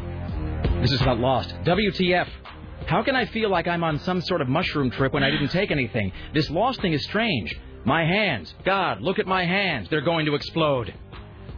All right, there you go. It's fantastic. These dirty hands. That's 503-733-2970. Let's see. Rick, Sarah, I don't have to read all these. I would like to be on record as saying I like the Lost talk. Save this message. Use it next week when Rick tries to say, but the audience hates Lost. Then use it the following week when he tries it again and again. Wash, rinse, repeat, and so forth. All right. He says, Rick, I'll forget to be mad in half an hour, but do the right thing. Remember, God is watching. All right. So, but we still feel good. The Lost in 3:42? 3:42. I actually kind of like the... I do. I think 90 seconds is way too short. I think 4 minutes, like almost 4 minutes, is perfect. Think about how many things on the show would be better if we limited ourselves to 3 minutes. And if we need to go over, we'll go over. Yeah, like, it's not the end of the world. So, I mean, it's good to have that as a starting point. A case-by-case basis. Exactly. But we use that as a template, as they say. Excellent. Hello, David Walker. Hello, how are you? How are you today? I'm doing all right. All right. So I'll tell you what, we'll in just a moment, we'll bring in Tim Criswell from House of Reptiles, who, of course, was a, I guess you're always a psychologist. He doesn't practice anymore for a long time. And I think I've got 30 years in my head. Maybe that's right. Maybe it's not. But he's going to talk about how everybody's a little crazy. And by a little, I mean a lot. And by crazy, I mean crazy. And by everybody, I mean everybody. I think it was yesterday or 2 days ago, Lisa was on the phone. And I was talking about the Obama, the tax thing with Tim Geithner. And I was just like apoplectic about it. And I felt like, even by my standards, I felt like I was too grumpy. And so I emailed her later on. And I said, by the way, I'm sorry. I didn't mean to be overly grumpy today. But just have you noticed that everybody is crazy? And she emailed back. She's like, oh, no problem. Don't worry about it. It was great. And she's like, by the way, yes, everyone is crazy. So it's not, I don't think it's just in this room or just in this city. I mean, the crazy is right here in this room, but that's only because it's everywhere. Mm-hmm. So we'll talk about that. Later on in the hour, we'll have David Walker tell a breakup story for our Happy Valentine's Day or Not giveaway contest for ProFlowers.com. And then we'll do another installment of Video Rodeo, in which David Walker will watch the video that... And I'll tell you what, and for people who've been asking what the website is, this time, when you watch it, I'll give it out to the audience so they can watch it too. We'll give it out before so we can all watch it together. You know, I'm supposed to meet someone for lunch after this. Oh, so they can come in. Have them come on in here. They can watch it with you. What kind of food are you having? Is it gravy? Anything liquidy? I'm sure. Like a big bowl of tomato soup or something? No, nothing like that. It all becomes liquid eventually. Oh, boy. All right. Hey, Richie Bristol. Can you bring Tim Criswell into the studio? Were you saying that's a Hey There Delilah? I was. All right. Let's, in the meantime, do a story or two with David Walker at the news desk. And now, from the CBS Radio Center in downtown Portland, this is the news. All right. Well, I think since we have stuff we have to move on to, it's very important that we move on to a snuff watch. All right. Ladies and gentlemen, here's your snuff watch for Thursday on the Rick Emerson radio program.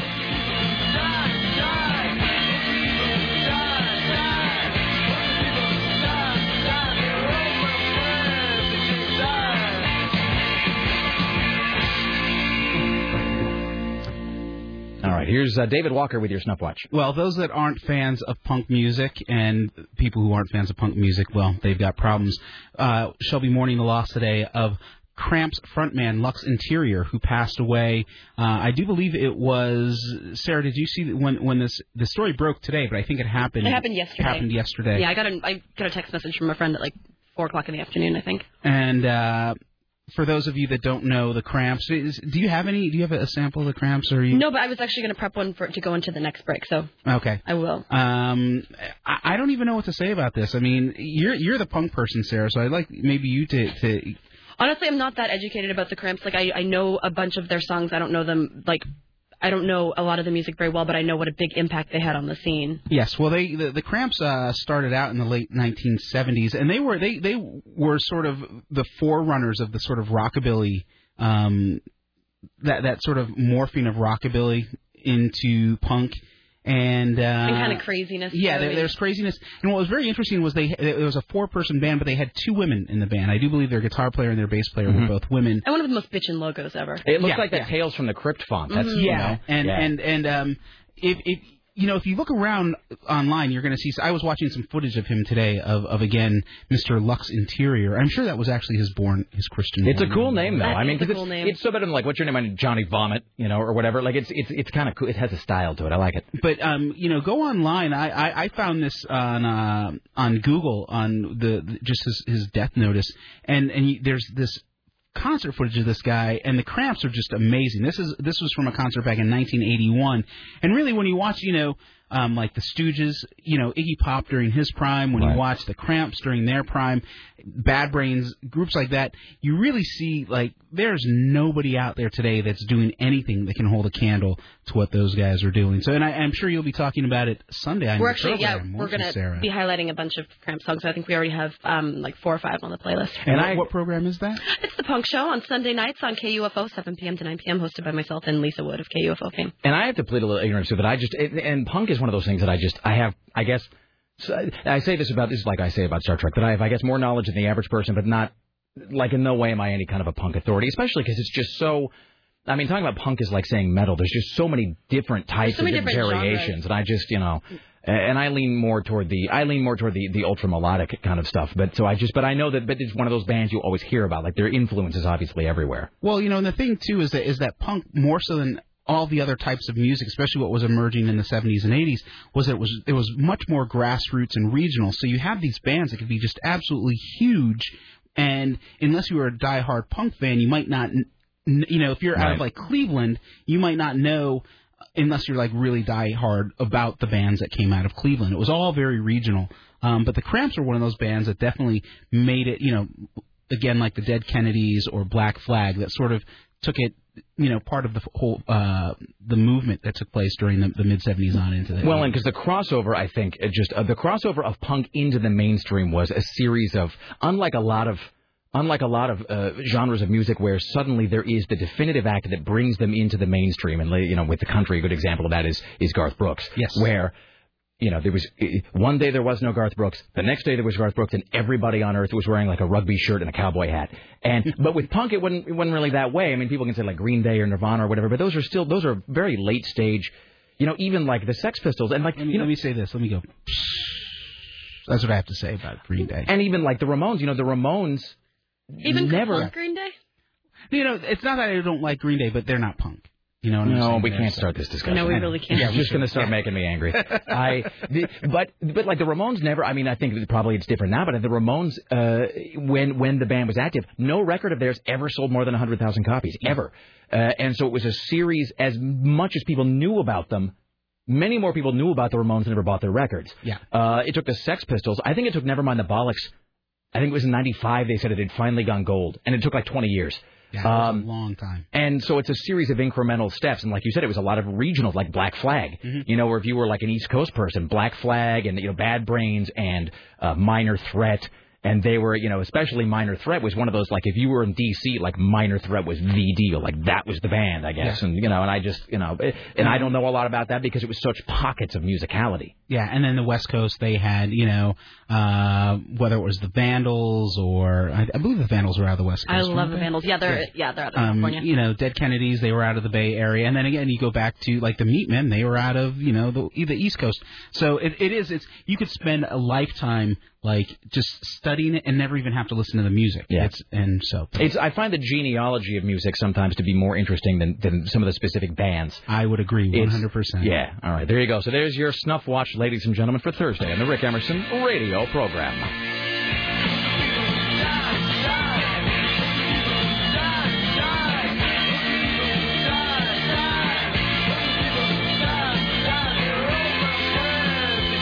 Final question here before we welcome Tim Criswell.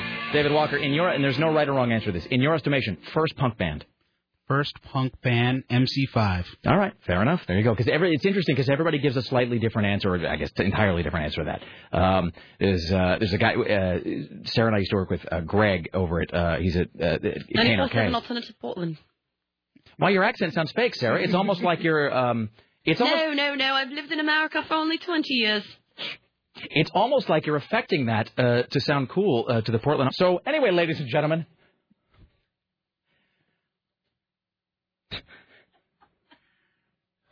Really? I'm sorry. No, your allergies are acting. Yes. You're a bad person. But Greg at KNRK, his whole thing was, and I can't really dispute this. His whole thing was the Kinks were the first punk band, and it was that stripped down, da da da da, the big power chord and whatever. So, all right, ladies and gentlemen, see, I've got the, and I have to use this. It's like a requirement. We use the Who Knows the Future? By Criswell, of course. Let's welcome now to the Rick Emerson Show, Tim Criswell. Hello, sir. How are you? Hi, Rick. So do me a favor. Get right up on that. Just like me. Just get right up here. I'll move the microphone to you. I'll bring the mountain to Muhammad. There we go. All right. Just do me a favor. Stay kind of right up on it like this. I was about to fall off my chair. There you go. The original part. I don't like that chair. That's why I don't sit in it. It's the nodding chair. No. All right. Try that now. Will that work? Yeah, there you go. All right. So thank you for joining us today. I want to make sure that I get the sort of background right here because it just... Full disclosure, so Tim Criswell was on Outlook Portland a month and a half ago, around Christmas time, something like that. Yeah. And you were I guess you're always a psychologist. You don't practice anymore.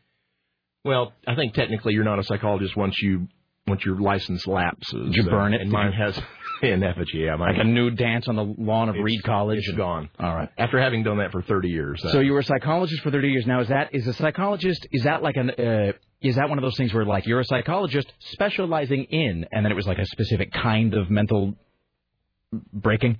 Well, you can do that in school. You can specialize in school. As often as not, what ends up happening is you specialize in where you get a job. Right. I ended up specializing in not only clinical psychology, which is typically working with major mental illness, but also in chemical dependency. A lot of the folks that I worked with had dual disorders. All right. And so you were a psychologist for 30 years, and that... first of all, it must pay well, and there's always crazy people. So, what is he like? Why did you leave? Why always the leaving? Why did you leave psychology? It doesn't pay real well, and you're right. I mean, there's lots of folks to work with. You're not going to run out of business anytime soon. Right. Well, for me, it was just as much as anything. I just felt finished with it. I'd done it for 30 years. I was not burned out. I loved many of the people that I'd worked with, both as clients, patients, and as staff. But is it just depressing? I just finished with it. Do you go would you, like, if you're a psychologist, you just go home? Sometimes, you just like sit and I'm just going to go home and drink a big bottle of Yukon Jack. That's why it's useful to have a dog and lots of booze in the house, right? Excellent. Right. And by the way, he is a psychologist, so that's his advice, by the way. That's and real quickly, what is the difference between a psychologist and psychiatrist? A psychologist has a PhD, a doctorate in psychology, and then is licensed through the state at least. The psychiatrist is a physician, an MD. And it's like a chemicals in your brain kind of a guy? Mostly what they do is prescribe psychotropic medication. All right. Psychotropic is just sort of a fun... It's kind of a scary-sounding word, actually. Doesn't it sound like a planet or like a kind of science fiction, maybe? Or like a tropical psychopath? Exactly. Psychotropic, he only kills people below the equator.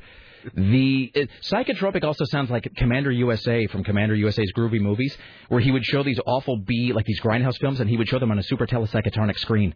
Anyway, he looked like Schneider from One Day at a Time. We're going to move on. So let me ask you this, and we've talked a lot today, and in fact every day, about the crazy not only here, but just kind of out, just out and around. So we had this discussion out with Portland. It was so good that I wanted to have you kind of come on here. Is it just our imagination? Like, is it just us when we look around and feel like everybody in the country is kind of getting a little wobbly upstairs?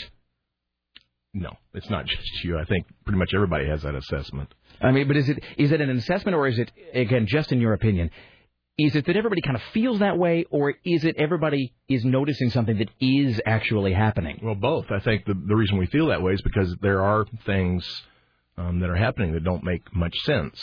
One of the measures of that, I forget now who came up with this a long time ago, but one of the measures of the maturity in either an individual or a culture are what they call the three A's, ambiguity, ambivalence, and anxiety, and your capacity to manage those effectively. So give me an example of what that would be. Well, to be able to experience anxiety, uneasiness, without having to... get drunk. Like a full breakdown about it or whatever. Or blame somebody. That you can just manage that feeling and kind of move through it and then get on about your business. So, like, managing ambiguity, is that uncertainty or what is that? Ambiguity is a lack of clarity that something doesn't make a whole lot of sense. And I think part of what people do when they are having a difficult time managing ambiguity is that they move towards fundamentalism. They move towards concrete thinking, and things become black and white, and I think most of it's probably really gray. Right. And is that where people start to cling to really extreme beliefs or views or ideologies? Because it's like, Absolutely. That's the for example, if you're a president who Doesn't really seem to have it all together upstairs, but, you know, I like the fact that he stands for something. And that's the thing, right? I mean, people would say, as Stephen Colbert said, you know, George Bush believed the same thing Wednesday that he believed Monday, no matter what happened on Tuesday. Right. And there is something that sort of is appealing about that because it's like a clarity of vision, even if it's like a crazy vision. Something to adhere to. Yeah. Right. All right, so here's the big question, and this is the high concept thing that we talked about on the TV show. If the country, if the United States of America, just as a, generally speaking, were to come into your office, you're still practicing psychologist, and the country comes in and says, boy, I don't know, I'm just, boy, I'm having a real bad time. I'm feeling really weird about things lately, Doc. Boy, it's just, I'm stressed is what I am. Boy, howdy, am I stressed. How would you diagnose the United States mental state right now if it were a patient? I think part of what you and I talked about, which I still makes sense for me, is that I'm not sure that it's diagnosable in that I think that we are in adolescence. I mean, if you look at a lot of the things that are going on now, a kind of a narcissism, self-centeredness, greed, lack of value orientation, tendency to blame others, a lot of that's kind of, those are the hallmarks of adolescence and the struggle of moving through adolescence to something more meaningful. And adolescence isn't a disease, right. At least not yet. You know, so I think it's not diagnosable in that regard. So do you think it's just so that is something that we as a country would eventually grow out of? In other words, do you think this kind of craziness is just because we still are, I mean, only 230 years old, 234 years old? Right. And so is that a thing that the cultures sort of move beyond, or is it, or are we always just going to be like every time the stock market goes down, everybody just freaks out? Well, I think that remains to be seen. A lot of it is kind of relative. I remember hearing my parents talk about where things were heading, as it seemed to them. And it seemed to them that things were getting worse. It seems to me that things are more difficult as I've watched them as I've grown up. I think kids have a lot greater ills to have to manage in negotiating life than I used to, and then my parents reported having to. Right. So, I think a lot of it has to be written yet, and a lot of those answers we don't know. And we're talking to Tim Criswell, and by the way, at the end we will kind of talk about the House of Reptiles at the end, because the transition from like psychologist to reptile guy is fascinating to me. So back to this business of the country, if the United States were sort of a patient coming in asking to be diagnosed, or at least to talk to you about what's going on. So sometimes people come in and they got like a trauma in their childhood or a traumatic event or something, a defining incident happened to them and it caused some mental break or whatever. If you were to look at America, so what do you see anything like that? Do you see any traumatic incidents in our childhood, for lack of a better word, that caused the country to kind of be the way we are now? Well, I think the most recent one was 9/11. I think there were others before that you and I talked about too. The Kennedy assassination, the Martin Luther King. So you think that murder. Stuff has a lasting impact Absolutely. On how the mental state of a country? If you talk to anybody who was alive back then, they'll confirm that. They'll say, I know where I was when I found out about that, and they'll be able to talk about the feeling they had when they became aware of it. Absolutely, it does. So if somebody came in and presented some of the maybe the symptoms or at least the behaviors that the country has right now, that our society has, what would you? I mean, what do you even say? What is the step? What do they do? How do they fix it? Well, I don't know that there's anything that everybody should do. There are certainly things that are generally good, and I kind of think about it about how would you work with an adolescent. In that we've made this analogy, I think part of what people need is a sense of connection to something.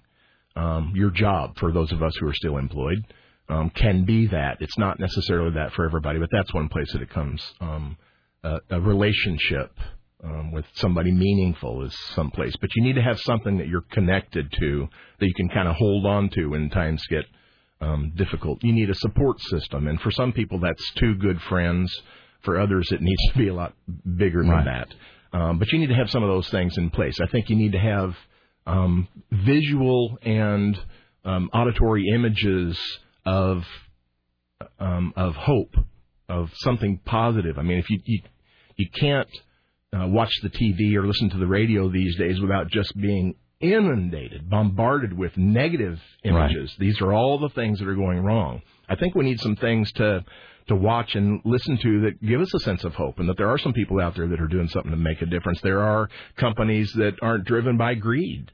I think some of that's can be really useful, and there's a lot more we can do with it, I think, than we're doing now. I was going to say the Rick Emerson Show is the answer, but I am solely driven by greed, so I'm out of the running there. So based on the way, and again, if you talk about the country being an adolescent and a lot of our, the problems or our challenges, our mental state right now is adolescence. So what else? I mean, what else is on the horizon? Like, what else is waiting for us out there in terms of just kind of a generalized sort of state of our mental state? What's looming? More struggles. Part of the function of that for somebody moving from adolescence to young adulthood is that the challenges and the struggles that are commonly associated with that help you define your value system, and I think that's kind of part of what we've seen in this most recent election. Although it seems like that the country is as polarized now as it's ever been. So it's almost like there's just two sets of values to adhere to, and I'm not sure that that's the answer either. But part of this really helps you figure out where you're at. Just going through something like we are now with the economy and, I mean, it's all the stuff everybody knows, the economy and the divisive election and this never-ending war and all this. I mean, is that old thing about, well, it doesn't kill you, it makes you stronger. I mean, is that even... No, that's not true. No. Well, thanks. I'm going home. I'm going to take a nap. I'm going to go cry. It can be helpful if you get through it, but not everybody gets through it. I mean, anybody who's worked with people who struggle emotionally and cognitively have lots of stories about people who did not make it through their struggles. Right. So it's not just that simple. And obviously, probably not specific, but just in a generalized sense. And this sounds like a basic question, but for anybody, an individual out there specifically who's just, and everybody has those days where you wake up and it's just, as my wife said. My wife has this thing. She said that some days she's just under a doom cloud, and it's like you feel like Pigpen from Peanuts, where there's a cloud just over you that's just raining only on you. But I mean, there's some days where it's like that's every day. It's 2-3 days, 4 days, a week, a month, where it's just every day it's like, oh God, and it's just it becomes this. Henry Rollins said this thing one time. He said he had this journal entry he wrote, and he said, when I'm in the grip of depression, I can't remember feeling any other way ever. And I think for some people, though, it does become an ongoing thing. So what are they, just as a first step, what are they, somebody wakes up and they're like that all the time, what do they do? Well, ask for help. If it's really hard for you to imagine, asking a professional and ask a family member or ask a friend. Let them... be a shoulder for you, and then follow their guidance. If those people who are close to you and know you end up saying something to you like, maybe you want to talk to somebody about this, somebody who has the skills to maybe help you move through this, then pay attention to them. Use your resources. Latch on to something. All right. Connect. Tim Criswell, and so you're a psychologist for 30 years, and then now you run House of Reptiles. Tiles. Why reptiles? Because they're fun. Well, okay. Who can disagree with that? What is the coolest thing you have or sell? Well, we don't sell them, but just this morning. Oh, it's just sort of like a display? This one particular animal. Just this morning, I was cleaning the cage of our 13-foot-long king cobra. Yeah. That was kind of fun. Now, there was a guy who brought a king cobra into the studio one time, and I shrieked like a woman, by the way, and I stood on top of that refrigerator over there. That'd be fun. Is that like you have to get a special aid to pass a test or something to own one of those? Some animals are prohibited by the state. This particular one is not. Actually, most of what they prohibit in terms of venomous animals are North American rattlesnakes. But even if it is prohibited by the state, I've got a permit that lets me have some of those. Because you are Tim Criswell. What is it? You can own a cobra but not a rattlesnake. That just seems weird. Yeah. This is like, are they just flipping a coin? Gila monster. Sure. The state prohibits animals based on if they're released, might they live here and then compete with native species. Set up shop. They're not really protecting the public at this point. So if you were to release a rattlesnake, it's going to go off and make little rattlesnakes, and then I'm going to be dead. But if you were to release it, what happened if, king cobra. So what if you just took the king cobra? Let's assume for the moment that it wasn't the fanged or whatever. You just took it, a regular cobra, right off the cobra boat or whatever, and you tossed it outside here in the Northwest. Could it live? No. And it would just, even if there was the climate would kill it? They're tropical or subtropical, so they're not going to be alive long. Oh, okay. All right. Well, there you go. See, so that is somewhat comforting. So forth. After the king cobra, the second coolest thing at the House of Reptiles is? Well, do you remember a few months ago when we rescued, or when there was an alligator found on the Springwater bicycle trail in Gresham? Yes, I do. He lives with us now. He's found a home. Have you named him? No. All right. I think his former owner named him Godzilla or something. No, that's just equally. No, I'm glad you didn't know. No. I'm glad that you've just, no name is better than that name. We just call him Gator. All right. Website. How do people find out about House of Reptiles? Well, they can call us at 503-722-1992. We're in Tigard on Pacific Highway. 792-1992? Mm-hmm. Okay.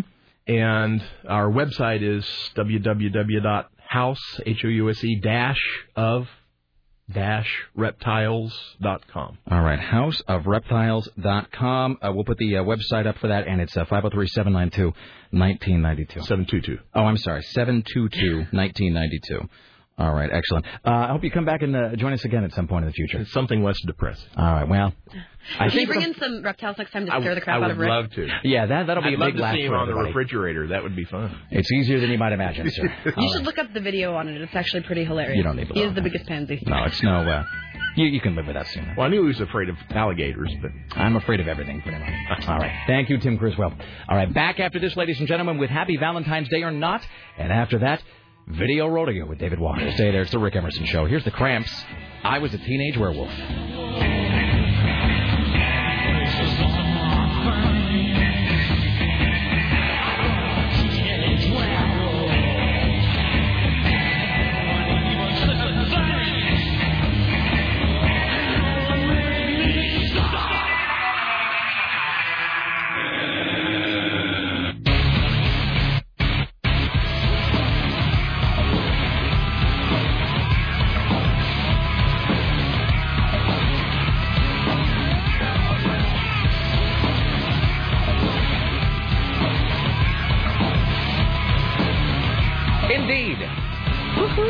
It's the Rick Emerson radio program. Mm-hmm. That was just adorable what you did right there. 503-733-2970. Coming up here in just a skosh, we'll do another installment of Video Rodeo with David Walker. It's just, the great thing, here's the thing, is that Sarah and I were talking about this yesterday because Sarah's been kind of reading some of her breakup stories or telling some of her breakup stories, and we're going to have... David Walker missed all of them. I'm bummed. Oh, you got to go back and listen to the podcast. I'm going to because because something tells me Sarah's got some doozies and some stories. But the thing is, without even asking you, I mean, we just sort of said I just wrote it down. Thursday, David Walker will tell one. I didn't have to check. I just knew. And then tomorrow, Aaron Duran. So that'll be fun. Okay.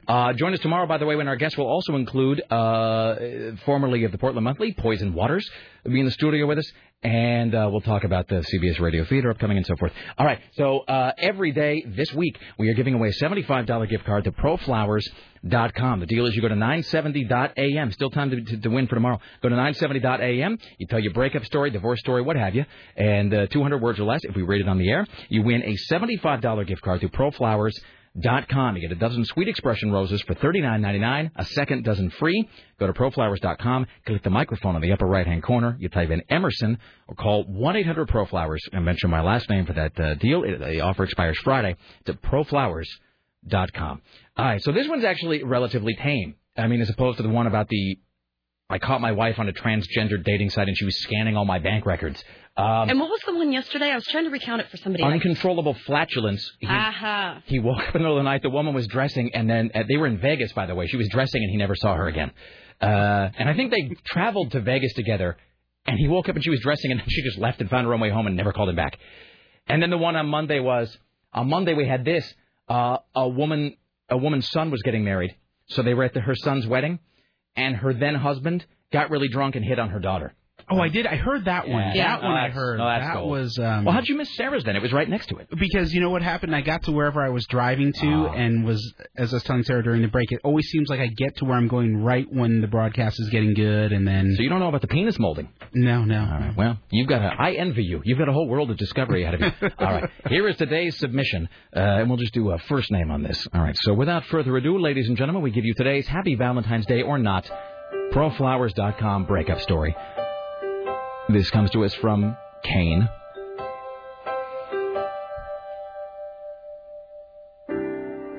By the way, I can't stress enough how anticlimactic this one is. It just says, but we are picking these more or less randomly.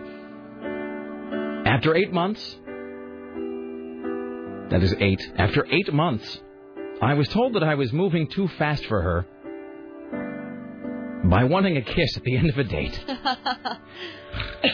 I'm not laughing because I've heard that sort of nonsense before. She then went to Europe for the summer and left me with the lyrics of a pop song tacked on my door to explain how she felt. But then they don't tell me what pop song it was. It's very frustrating. Anyway, he says, I was obsessed for months. I needed an intervention to get over it. All right, there you go. Happy Valentine's Day. So that one's not too terrible. The 8 months and then a kiss is kind of funny. I wish he or she, I guess it's a he, had said what the pop song was. I mean, really, by all things considered, that's just like a, I don't even count almost. But, you know, congratulations. You have won a $75 gift card to ProFlowers.com. And now, really just for purposes of comparison, I give you David Walker with a breakup story that I haven't heard in advance. All right. Well, first off, I want to say that one of the things that I'm guilty of, aside from having bad taste in women, is that as a storyteller, someone who writes and likes to talk, and I've actually made a movie about my dating experiences. That's a real pick. What is that movie called, David Walker? Damaged Goods. I love to have a good story to tell. So sometimes I'll stick it out in a relationship longer than I should just because I know there's going to be more good stories to tell. You are a bad and great person. So this one goes way back. And this isn't necessarily the worst breakup I ever experienced. I just think it's probably one of the more entertaining ones. This was Crazy Liz, and we called her Crazy Liz because she was cuckoo for Cocoa Puffs. Crazy. Crazy Liz one night tells me, we're in bed.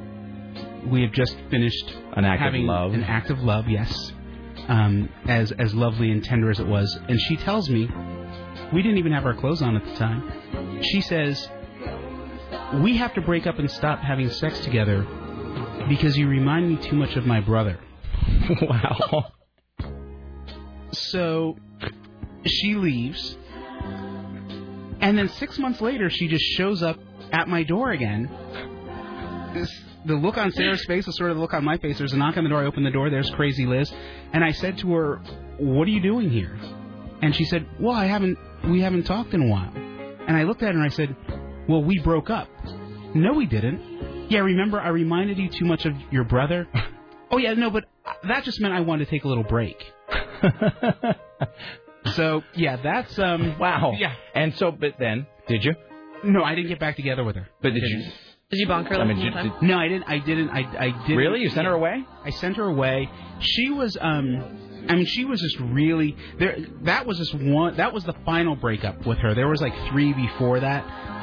One of them was she was a nanny, and we had gotten into an argument, and so rather than discuss things with me, she went to the kid that she took care of and had him call me and explain to me why he was like 10 at the time. Liz says that you don't care about her feelings. Yeah, that was exactly what it was. And I said to him, listen, son, someday you'll be a grown-up and you'll realize that your nanny is crazy.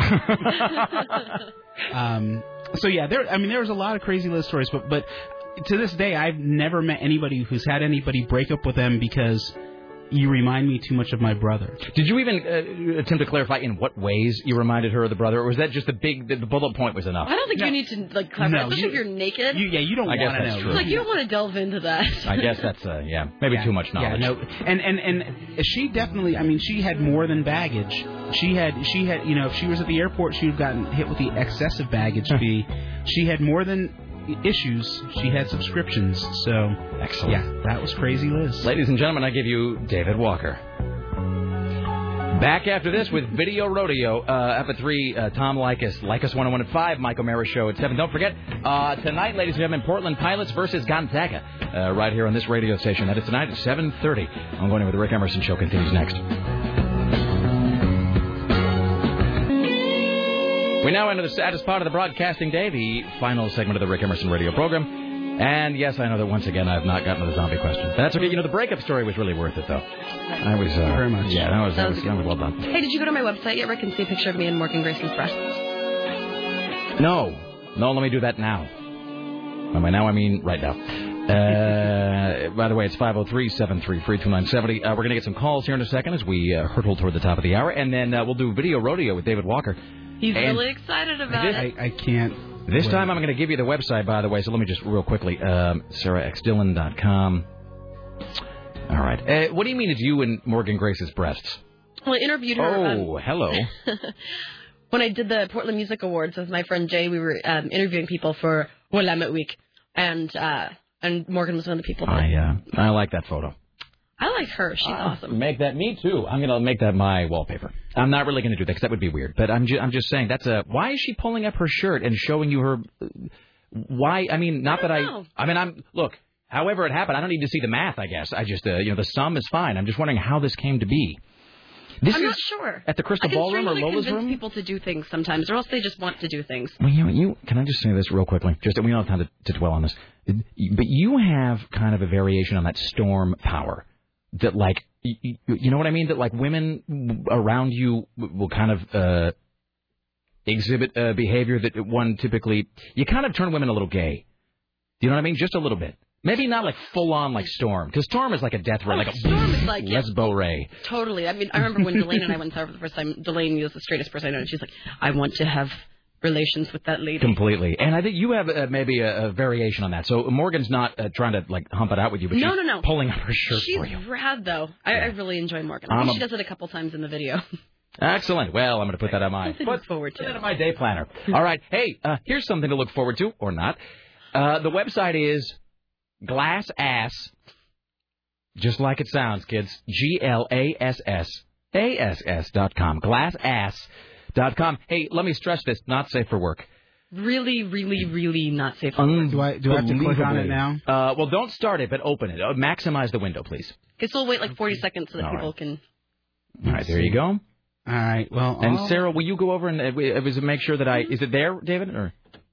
Oh, yeah. All right. Is it back at the beginning? It's at the... Yeah. All right. So I'll give you a second here to go to glassass.com. And the video is, what, about 2 minutes long? Did you say how long it is? Like it says 2:42. All right. So we should probably... Like 2.5 minutes. We should probably start, right? Yeah, let's start. Okay. I'm going to warn you guys, I'm not going to make it this far into it. How long do you think you'll make it? Just guess. Ballpark. 15 seconds. Oh, come on. Be a man. Oh, I'm a man. I'm so manly I don't need to prove my manliness. That's the thing. Okay, David Walker, stop over talking. Do some video judo on me. All right. All right. Ladies and gentlemen... we are now going to press play at glassass.com at 3, 2, 1, press play. All right, I press play. Rick Emerson's this potted down, sir. Oh, boy. Rick Emerson's video rodeo happening now. Oh, boy. Yeah, and he's watching the screen. I should the popcorn song to play or something. Oh, this is just... wait, hold on, I've got the...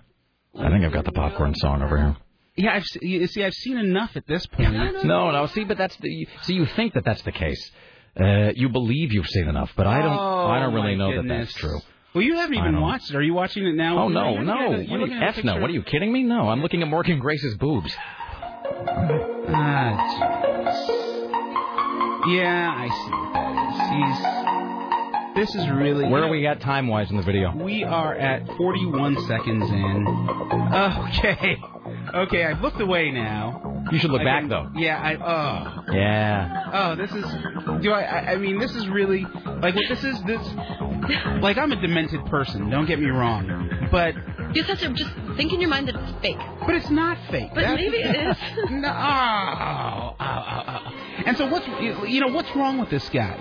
And this isn't grossing me out so much as it's just really, really just getting me agitated. Yeah. It's like, what did your parents do to you? And maybe his parents did do something that's wrong with him. But it's like, I don't want to see this. None of us want to see it. Well, I'm watching it, obviously, but I don't want to see it. And, and the thing is like... This is everything that's wrong with society, right here. Wow, really? Oh, okay. I'm at 1:35 and I'm done. You're bagging out now. Yeah, there's some bigger chunks still to come. Yeah, I know. Really, so to speak. But this is a thing. Like, I've got some friends in the porn industry, and people are sex workers and on stuff. And to each their own. I said earlier, I'm more than content with someone telling me about things like this. But this is just like... Just the actual seeing them. Yeah. I mean, I just don't get it. I don't get, And the other thing I don't get is... What's running through your head when you think, I want to... I remember years ago someone sent me a link to a website, and I was stupid enough to click on it. This is back in the early days of the Internet when you didn't necessarily think to do these things. And the website was something like upthebutt.com. And so you click on it, and now let's be very careful here. Yeah. No, it was stuff like bowling pins. Oh, and, wow. Yeah. All right. Yeah. Like the whole thing? Quite a bit. You can fit a lot up there, from what I'm told. We're speaking now medically. He's David Walker. Ladies and gentlemen, David Walker, you can read more of his musings at badassmofo.com with Z's or the David Walker site.com. We want to thank Tim Criswell, by the way. He can be found at house-of-reptiles.com. Houseofreptiles.com with dashes. I'll put that on the website tonight. And thank you for sharing your breakup story, David Walker. No, really, honestly, thank you. Thank you very much for listening. We also want to thank CNN radio correspondents, Lisa Desjardins and James Roop. Join us tomorrow when I guess we'll include Poison Waters, formerly the Portland Monthly, as well as Aaron Geek in the City Duran and our final breakup story of the week. Rick Emerson Show produced today and every day with the lovely and talented Sarah Dillon for AM 970, The Talker in the Newsroom, David Walker on the phones, Richie Bristol, The Gatekeeper, Dave Zinn, Web Mistress, Bridget from upstairs, and, of course, CBS Radio Portland marketing guru, Susan, don't F with me, Reynolds. As always, thank you for listening. Like Us Next, Like Us 101 at 5, Mike O'Mara Show at 7, and Pilots versus Gonzaga tonight at 7:30 right here on AM 970. See you tomorrow. What's up to think about? You're going to love my nuts.